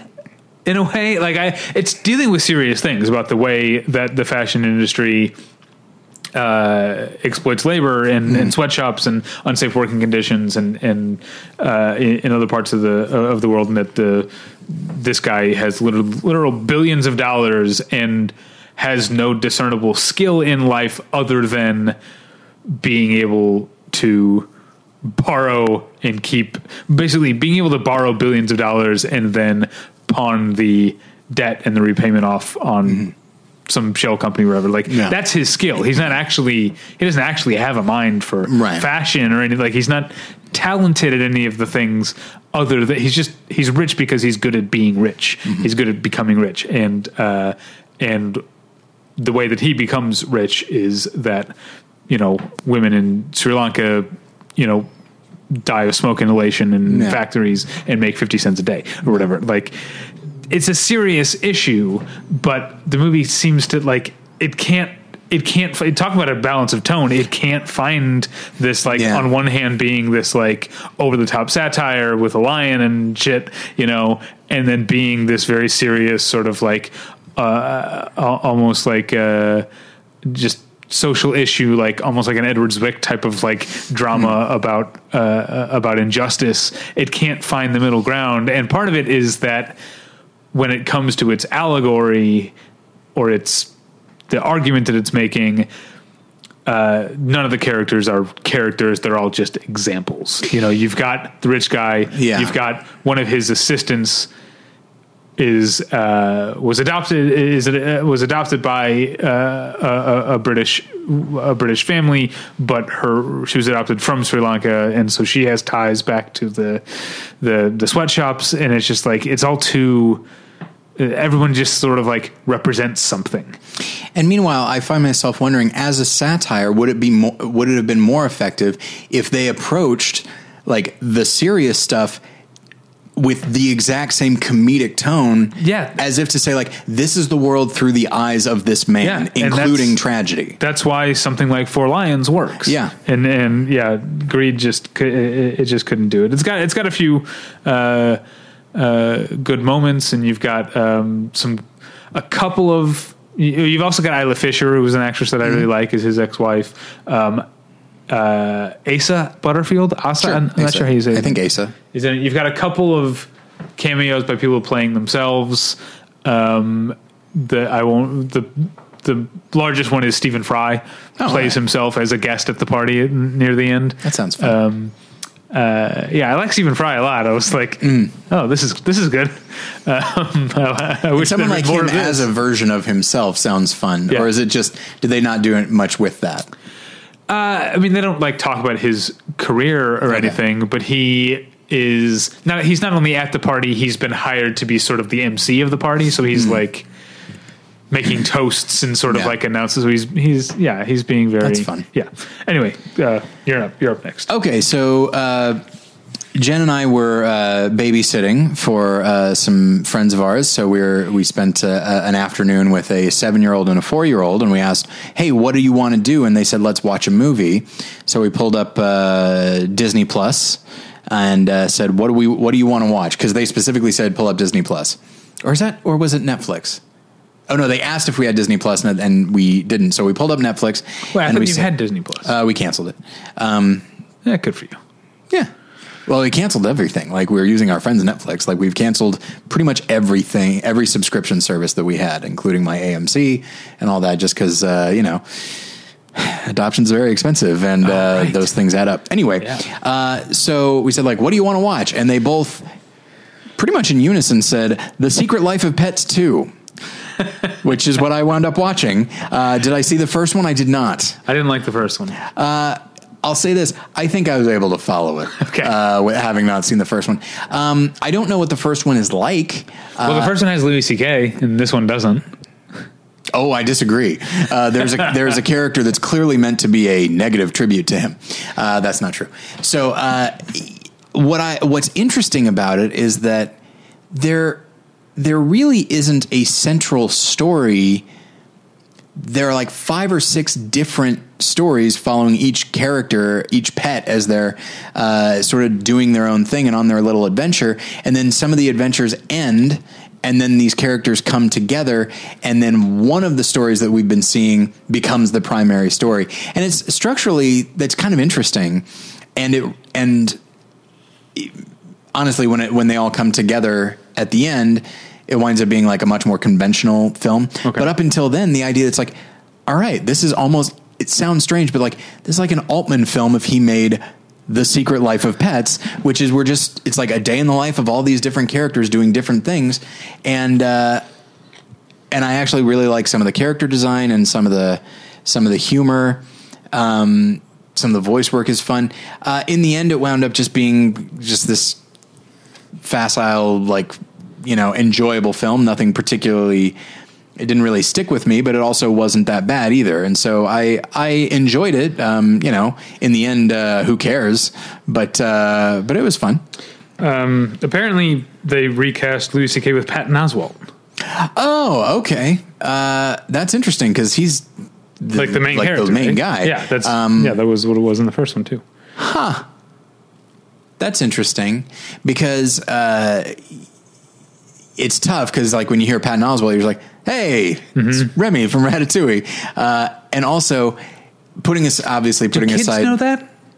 Probably not. I mean, Jen and I definitely know. Like, the kids had seen Ratatouille, but I don't think they make the connection. Because I remember telling... Not my nephew's a teenager, but when he was a kid, I remember telling him that SpongeBob and the Ice King from Adventure Time were voiced by the same guy. Yeah. And his reaction was, he must be rich. Which is probably true. I don't know. I feel like voice actors are probably criminally underpaid. Especially on television. Probably, yes. But at the same time, like, when you voice SpongeBob, who's a huge character. But it's always been a thing that the Simpsons, like, actors have always, like, complained that they... are not getting nearly as much a percentage of how profitable The Simpsons is. Probably, yeah. So I'll bet is it Nickelodeon or Cartoon Network? Whoever it has, I believe it's SpongeBob. Yeah, they're probably fucking over Tom Kenny in some way. Probably, yeah. I remember with the middle school that where I teach. You know, it's middle school, but the kids are still like young. And then I realized, like, you know, I guess we were all just young in middle school, and I just didn't see it at the time. Yeah. But we watched Alice in Wonderland, the Disney version, somewhat recently. And afterwards I said, they were talking about the Cheshire Cat. I said, you know, that's the same guy that did the voice of Winnie the Pooh. And I assumed that I'll be like, yeah, it's obviously the same guy. But they're like, what? Like, it blew their minds. And I'm like, his voice is not that different. Yeah. But yeah, I don't think they think in those terms. Like, yeah. And also, I guess when I was a kid, I was obsessed with voice actors. So like, there are names that I knew. I was a weirdo. Not that I wasn't. But yeah, but it does make me wonder actually, because like, again, putting aside what Louis C.K. did, like he has a very distinct voice, and seeing that character and imagining his voice, it's like, that's odd. That's very odd. I think it would make the character more distinct actually, because his voice is just like, because Patton Oswalt's voice is a little bit higher and a little bit more cartoony, frankly. Whereas like Louis C.K. is like, hey, I'm a middle-aged man voicing this dog. But I think you'd enjoy the second one. All right. I have a screener because I guess Universal thought they had some awards. Visually, it's very strong. All right.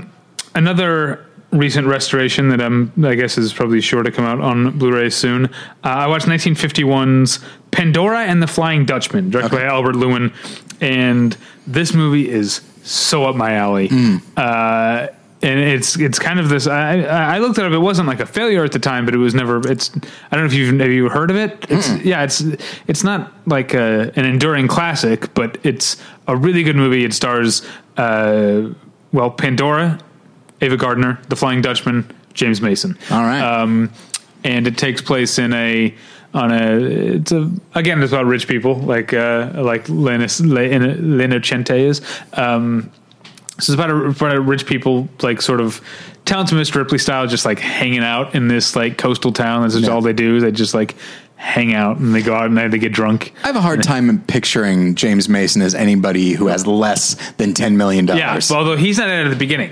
Ava Gardner and her friends, they hang out.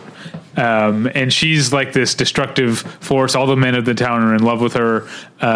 She, in order to get one guy to prove that he loves her, she says, if you love me, he's a race car driver who's building his own race car to try and beat the land speed record. And she says, if you love me, you'll push your race car off the cliff into the ocean. And he does. And so she's like, all right, I guess I'll marry you. And then shortly after that, literally like the same night, she meets a mysterious man who comes into town on a yacht played by James Mason.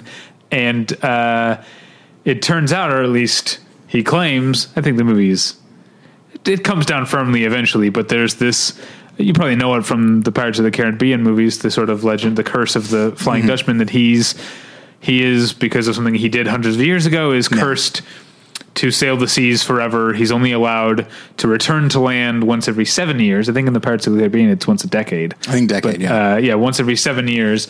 And the only way his curse can be broken is if he can find someone to fall in love with him. Mm-hmm. So he's got 6 months in this town to try and get...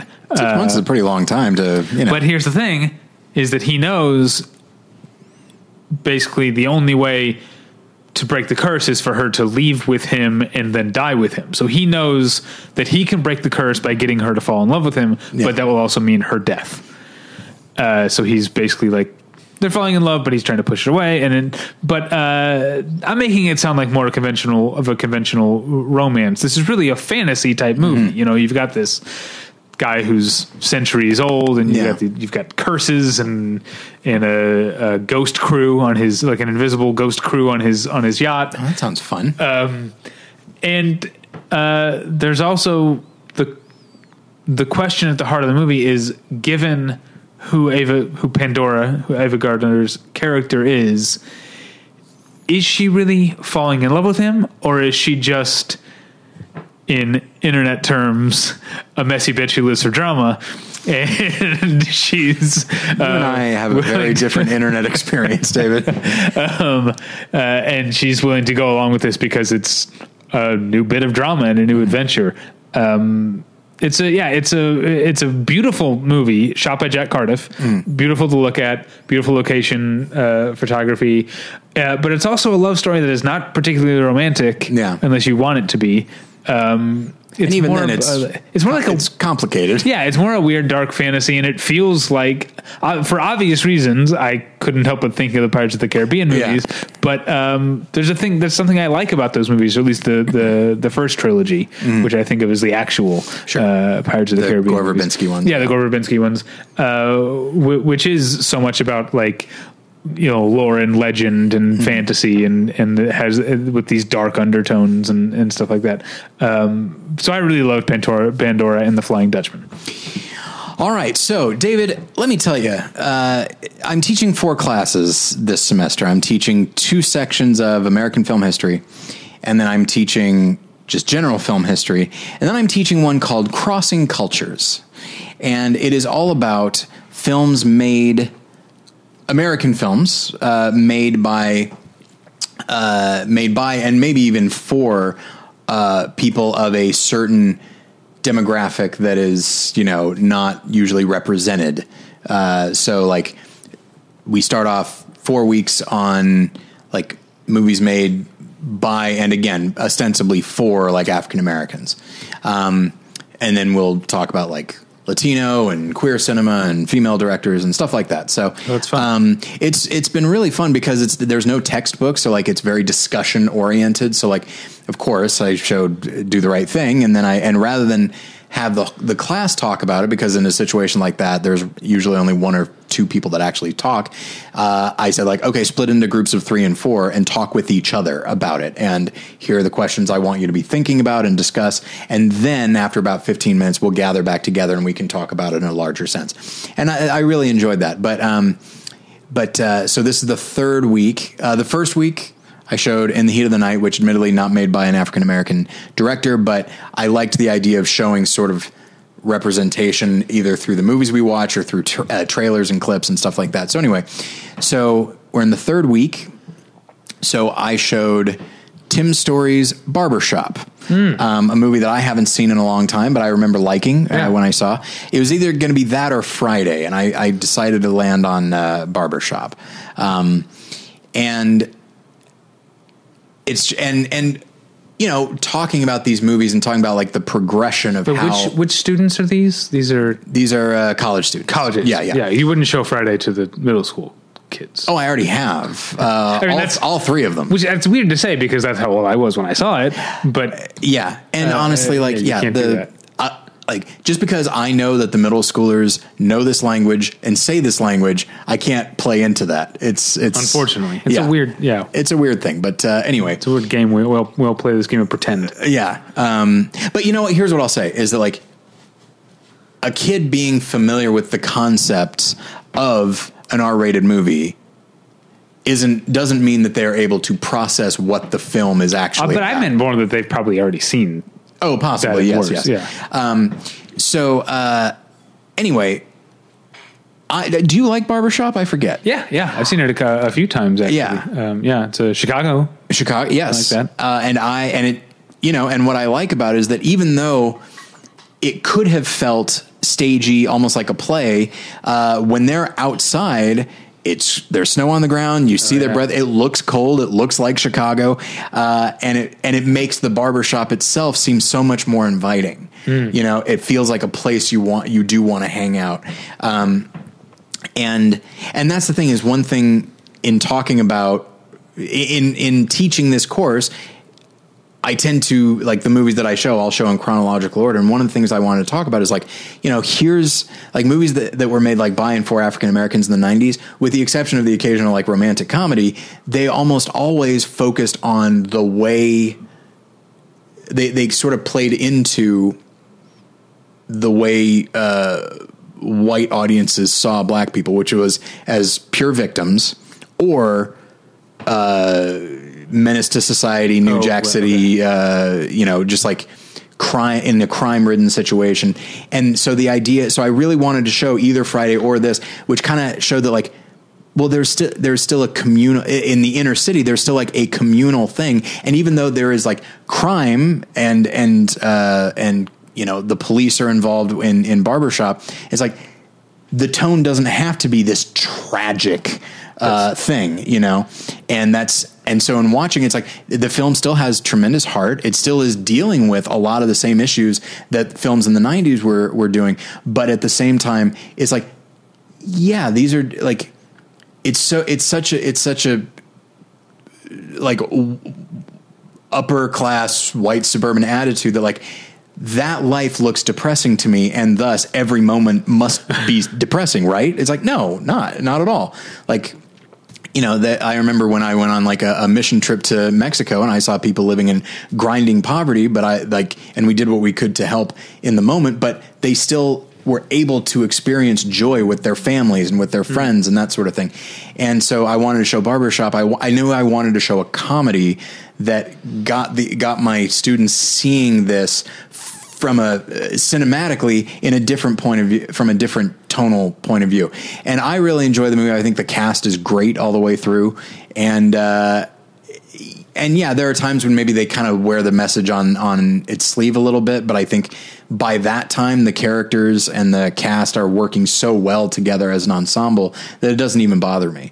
Like these characters saying these things to each other, because I believe in the bond, I believe that they would say these things. And so I really enjoyed it. I haven't seen Barbershop 2. I think I would like to at this point, but I was very happy I rewatched it, and the students really seemed to respond to it. I never saw Barbershop 2, and I never saw Beauty Shop.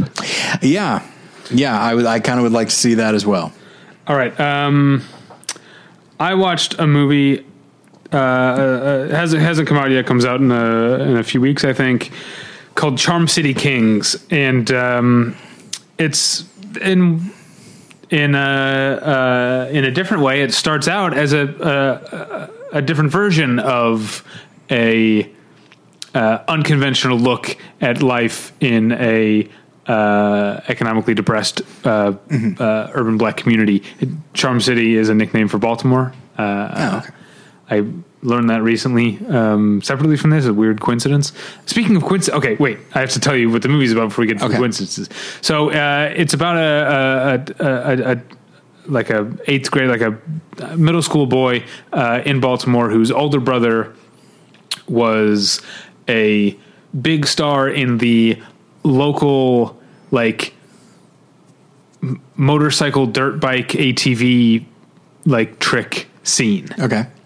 That's the specific thing I'm talking about, but also got involved in crime and was killed at some point a few years before the movie starts. The weird coincidence I was going to say is that I saw this movie that's about this. The next morning I went to like an offsite work thing and like one of our vendors, in their lobby they had the TV tuned to one of those like other HBOs, like, you know, there's like HBO has like 14 channels or whatever. Yeah. And whichever one this was showing Biker Boys. Hey, it was like the next morning, and it was like a, not actually the same, subculture, but weirdly close. Yeah.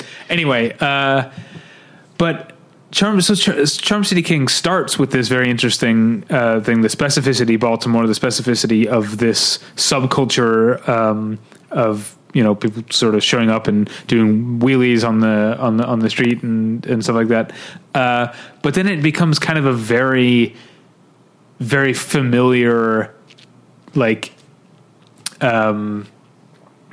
you know, quote unquote ghetto coming of age story of the guy, you know, with the single mother who doesn't want to lose, you know, another son to the life in the streets or whatever, and then being sort of like taken under the wing of a former gangster played by Meek Mill, the rapper, who's actually pretty good in the movie. And there's the one cop who's looking out for him. And it just feels like it's just this collection of cliches. And the further the movie goes on, and it's over 2 hours long, which is a mistake. The further it gets from this specific bike culture thing, the less interesting it it becomes. Mm-hmm. And it just sort of like, it just sort of hits so many familiar marks of the kind of movies you were talking about before, the 90s, like, quote unquote, like hood movies, right. You know, there's just, we've seen this done before, yeah, and probably better. Yeah. I mean, it's not poorly made. There's some energy to, the cinematography, especially in the bike sequences. There's a great sequence early on where the cops are harassing a bunch of bikers. And so a couple of the better bikers, they throw bricks through the cop car windows to get the cops to chase them, mm-hmm. because they know on their bikes they can get away from the cops. And so there's this like kind of lengthy like car like and dirt bike chase scene on the streets of Baltimore. That's a really cool chase sequence, but the movie just loses that energy as it goes on. Yeah. All right. Well, I was laughing because as you were talking about the film, I was thinking of the phrase that they do on their bikes, which is from Clifford. And so I was just thinking of a character just like going into that. Anyway, all right. So this is the last film for me. Oh, okay. I have two more. Two more. Okay. Didn't quite do this right, but we did all right. Yeah. And sure enough, I have bookended my selection here with Invisible Man stories. Right. So I did see Lee Wannell's, I don't know how you say it. I say Wannell, but I don't know if that's right. The Invisible Man, starring Elizabeth Moss, a film I've been looking forward to for a while. Me too. And boy, I love it. I love it so much. I'm so glad. Here's an instance where, so I saw it with Jen. She also loved it. And as we were talking about it, like there are some plot holes that we were trying to kind of work out. And because the rest of it was so good, like, you know, this goes back to the idea of what I was talking about with My Best Friend's Wedding, like something like a plot convenience or something not being explained. That doesn't actually bother me if there's enough other stuff for me to latch onto. And there definitely is here. First off is a really wonderful lead performance. And for those that don't know, the film is about this young woman who's in a relationship with a scientist whose last name is Griffin, which as far as I can tell is the only thing it has in common with the H.G. Wells story. It doesn't even say it's adapted from the H.G. Wells story, and that's to its credit. But though there are a couple like little visual fun tips of the hat to that, like she's in a hospital and you see a guy whose face is all bandaged up. Oh, okay. And so that stuff like that is fun in a movie that isn't very fun. So it seems like an odd choice, but anyway, so she's in this relationship with this scientist, and the very first scene is they're in bed together. She wakes up, sees that it's like 3:30 in the morning, and she like takes his hand off of her and slowly gets up, and you see her like pull an already packed bag out from like a secret storage bin in the closet. And you're like, oh, it's like, it looked like she was just getting out of bed to go do something, but no, like, oh, she is leaving him. This is the way I put it in my article. It's like, it becomes clear she's not merely getting up, she's leaving him. And then when you see the number of like video cameras and like security coded, because he's a scientist, but also like she has to manipulate and turn off cameras. You're like, okay, she's not just leaving him, she's escaping. Yeah. Because he is very controlling and all that. And then shortly thereafter, she discovers that she's told that he has killed himself.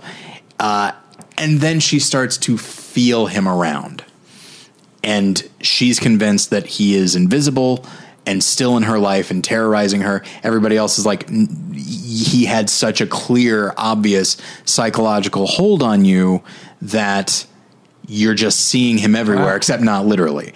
And so the whole film turns into this wonderful and pretty overt metaphor for an obsessive, possessive, destructive relationship. And while it could technically be, it could go the other way. Like obviously anybody can be manipulative, but there is something uniquely female about this story. Okay. The idea of people saying you're overreacting, you're doing all that. And then she starts to then like, oh, her sister, who's been so supportive of her, says like, hey, I got your email in which you talk about how I'm suffocating you and all that. And so like all these things are happening that are turning that's turning her support system away from her. And but then the film suggests that maybe she's the one that did it and she can't remember it. Like, and they do such a good job of establishing that like she is in a mindset where even you, the viewer, are not 100% sure if you can trust her perception.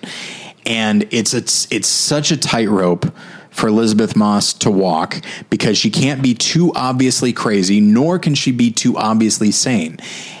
And so what I like is that she doesn't play the character as weak. She plays her as wounded, and she's not getting the opportunity to heal. So she's operating from that place of not being able to trust anything or anyone, including herself.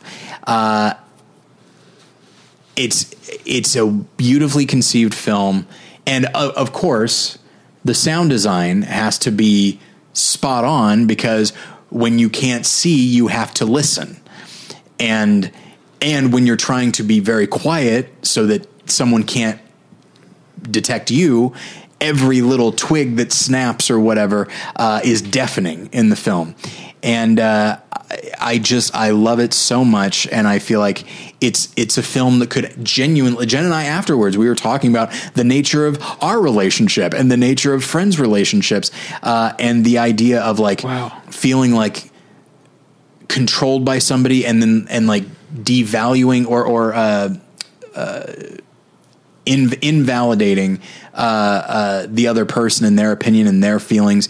And I cannot recommend it highly enough. I love it, and I think everybody should see it. Oh wow, I can't wait to see it. All right, I'll probably burn through these last two because I don't want to talk too much about Burden. It comes out this week. I posted my review. I hated it. It's a movie. The first thing you see on screen are the words "based on a true story," and it's that kind of movie. Yeah. It's just so self-serious, so smug and arrogant and full of itself. And also, I think, completely not reading the room or the culture right now. It's based on a true story. The movie is a couple years old at this point, too. Yeah, it premiered at Sundance in 2018, so literally like 2 years ago. Because in that film marketing class I took, my teacher was talking about the film and saying that like, she goes, I don't know when it's going to be released because people are just going to have like, people will have a problem with the content of it. It's for the foreseeable future. It's not the content, it's the execution. Sure. Because it's based on a true story about a Klan member who left the Klan and was helped get back on his feet by a black reverend in the same town. And there's more to it than that, but it's based on a true story of this guy, Mike Burden is his name. Mm-hmm.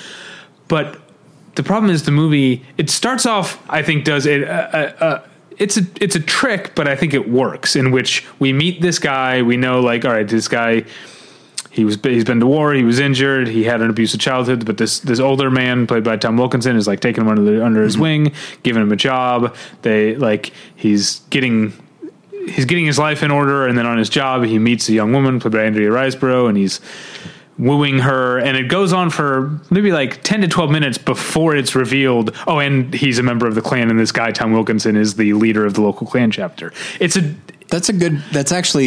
can be a good trick. Yeah, and at that point I was like, oh, that's interesting. I didn't look at what the movie was about going in, so I didn't know. I think that is a good trick. The problem is that after that, it continues to treat the character in the same way, as if we haven't learned that he's a Klansman, right. And it's like, yeah, I don't give a fuck if he gets the girl right now. That's not what this movie is about anymore. Yeah. Like, it's about something else. And I think the movie would have been better if it had been more like, I feel like it wants to, it doesn't, in terms of screen time, doesn't balance the story between Mike Burden, played by Garrett Hedlund, and Reverend Kennedy, played by Forrest Whitaker. They're not balanced in the ways that it tries to balance them. It almost feels insulting to be like, see how they're the same? And it's like, well, they're no.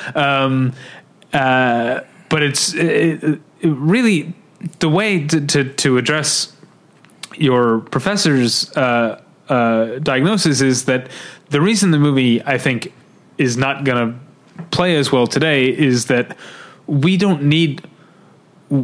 We all saw what happened in Charlottesville. Mm-hmm. We don't need a reminder that this kind of racism exists. Right. You know, and we don't need another picture, another portrait of, well, if only the black people in town will show him enough compassion, right. Like it's on them. Yeah. Well, but that said, the way to do it would be to make a movie about Reverend Kennedy, because the movie doesn't give nearly enough screen time to this, but luckily you've got Forrest Whitaker, who's a great actor, of course, doing it. You've got this man who feels that he has, because of his calling, because of his faith, he feels that he has a Christian duty to help this man in need, this man who's suffering, but is dealing with the fact that personally he is completely repulsed by this man, and his family and his I don't know, flock. What do you say? You don't say parish. I'm not sure what you say. His congregation, to varying degrees, understand where he's coming from and don't, you know? That stuff's really fascinating to me, but it's mostly crammed into just a couple of scenes. It does feel like, you know, from a structural standpoint, and admittedly this might make it feel like more of a trick, but the idea of like spending a good amount of time with Garrett Hedlund's character, getting to know him as a person who has dealt with grief and all this sort of thing and war, and then revealing that he's a Klan member, it seems to me it's like at that point you stop and then you just completely shift over to the Reverend. That's exactly... Man, and then you see this other character. We're doing the thing that Roger always said not to do, which is review the movie you saw, not the movie you wish you saw. But like... Well, what I saw was a bad movie. What I wish I saw was a good one. Yeah, but that's exactly the kind of thing that I... Sometimes in bad movies, I sit there going like, here's how you could fix this. Yeah. And I'm not even that... I don't think of myself as like a screenwriter type at all. Yeah. But yeah, that's exactly what you... should do, is then shift and then have you humanize the character. Good for you. Have him come back into the story through the Reverend. Yeah. It's too bad. When it comes out on Blu-ray, maybe I'll do a little, I'll do a recut and see how it works. And then the last movie I saw is, this happens a couple times. It happens every once in a while. 'Cause I don't like, I say that I don't like the, very agenda-driven documentary, but sometimes one is good and it's an agenda I agree with. Sure. Like last year we had Hail Satan, and this week we had the movie that I appreciate you being true to the punctuation. This is me. I don't even think of this as a movie. It's a call to action. It's a commercial, but it's for a cause that I tend to believe in. It's a documentary called Slay the Dragon, and it's about gerrymandering, right. and grassroots. Or I don't know. That's maybe the movie might be putting a little bit of a shine on how they're like. I don't know. It does seem suspiciously like well organized and funded for a true grassroots movement. Right. But in any case, I believe in where they're coming from. It follows.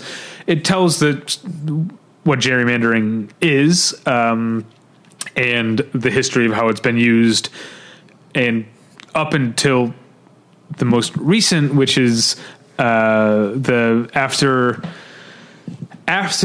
2008, there was a project or a push or a commission or whatever, an organization called Red Map that was basically like, we're going to focus on turning a lot of purple districts red in 2010, because that's the census year, so that's when we can redraw the lines. And so that's why you've seen there's a lot of states, I know, in North Carolina and Texas there have been legal challenges to the gerrymandering, but you've also seen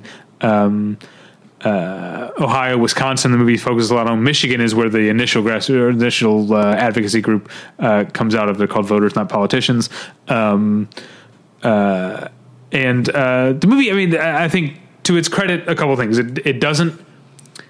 It's not lying to you. It's saying, yes, we're acting now because of what the GOP has done over the last 10 years, but also not demonizing them. In some ways, like, it interviews the head of Red Map. He's one of the main talking heads. His name's Chris Jankowski or whatever. And the movie almost seems like, like the point of the movie is that gerrymandering itself, the fact that the state lines are drawn by the district lines are drawn by the legislation that's in power. That's the problem. Yeah. This guy taking advantage of that, like, we're almost not even mad at him. Like, he's just like, I mean, it's impressive what he did. He really did some good.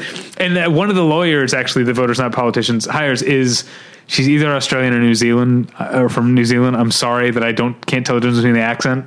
But she says something that I've always felt, but because I remember watching the Brazilian documentary from last year, Edge of Democracy, where they were talking about how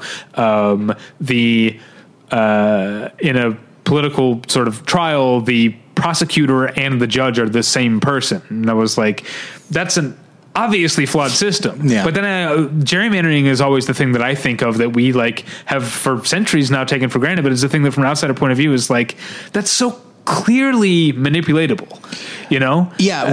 Whenever I first heard the concept of essentially redistricting, right? But redistricting happens every 10 years for a reason. Yeah. The demographics change. You should redistrict, but it's the idea that the party in power draws the lines. That's right. It's so easy to take advantage of. It seems like it should be an objective, not third party, literally, the Green Party or Libertarians.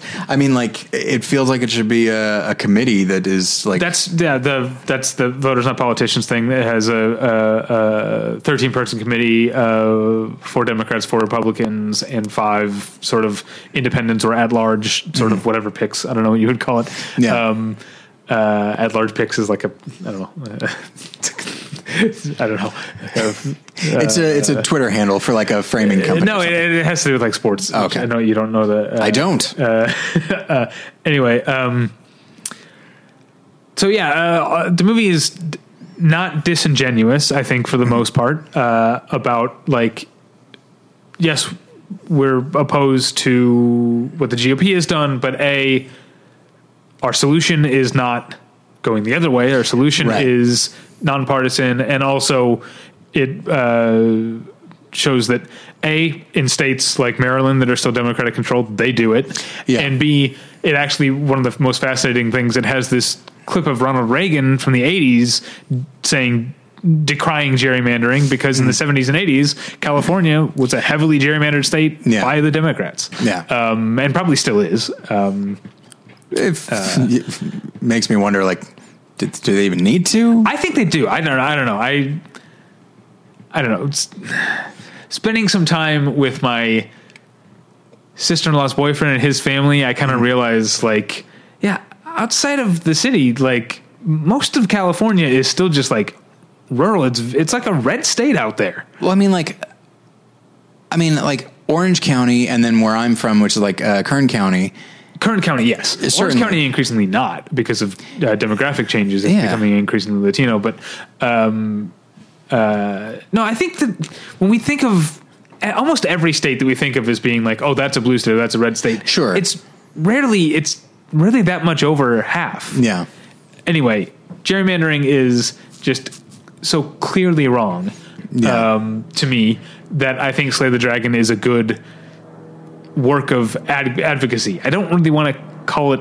It's not cinema, to go back to an episode we did recently. That's part of a series that we're about to continue. Though I don't think it's entertainment either. Yeah, but I do think it's worth seeing just from it being an issue that I believe in. Okay.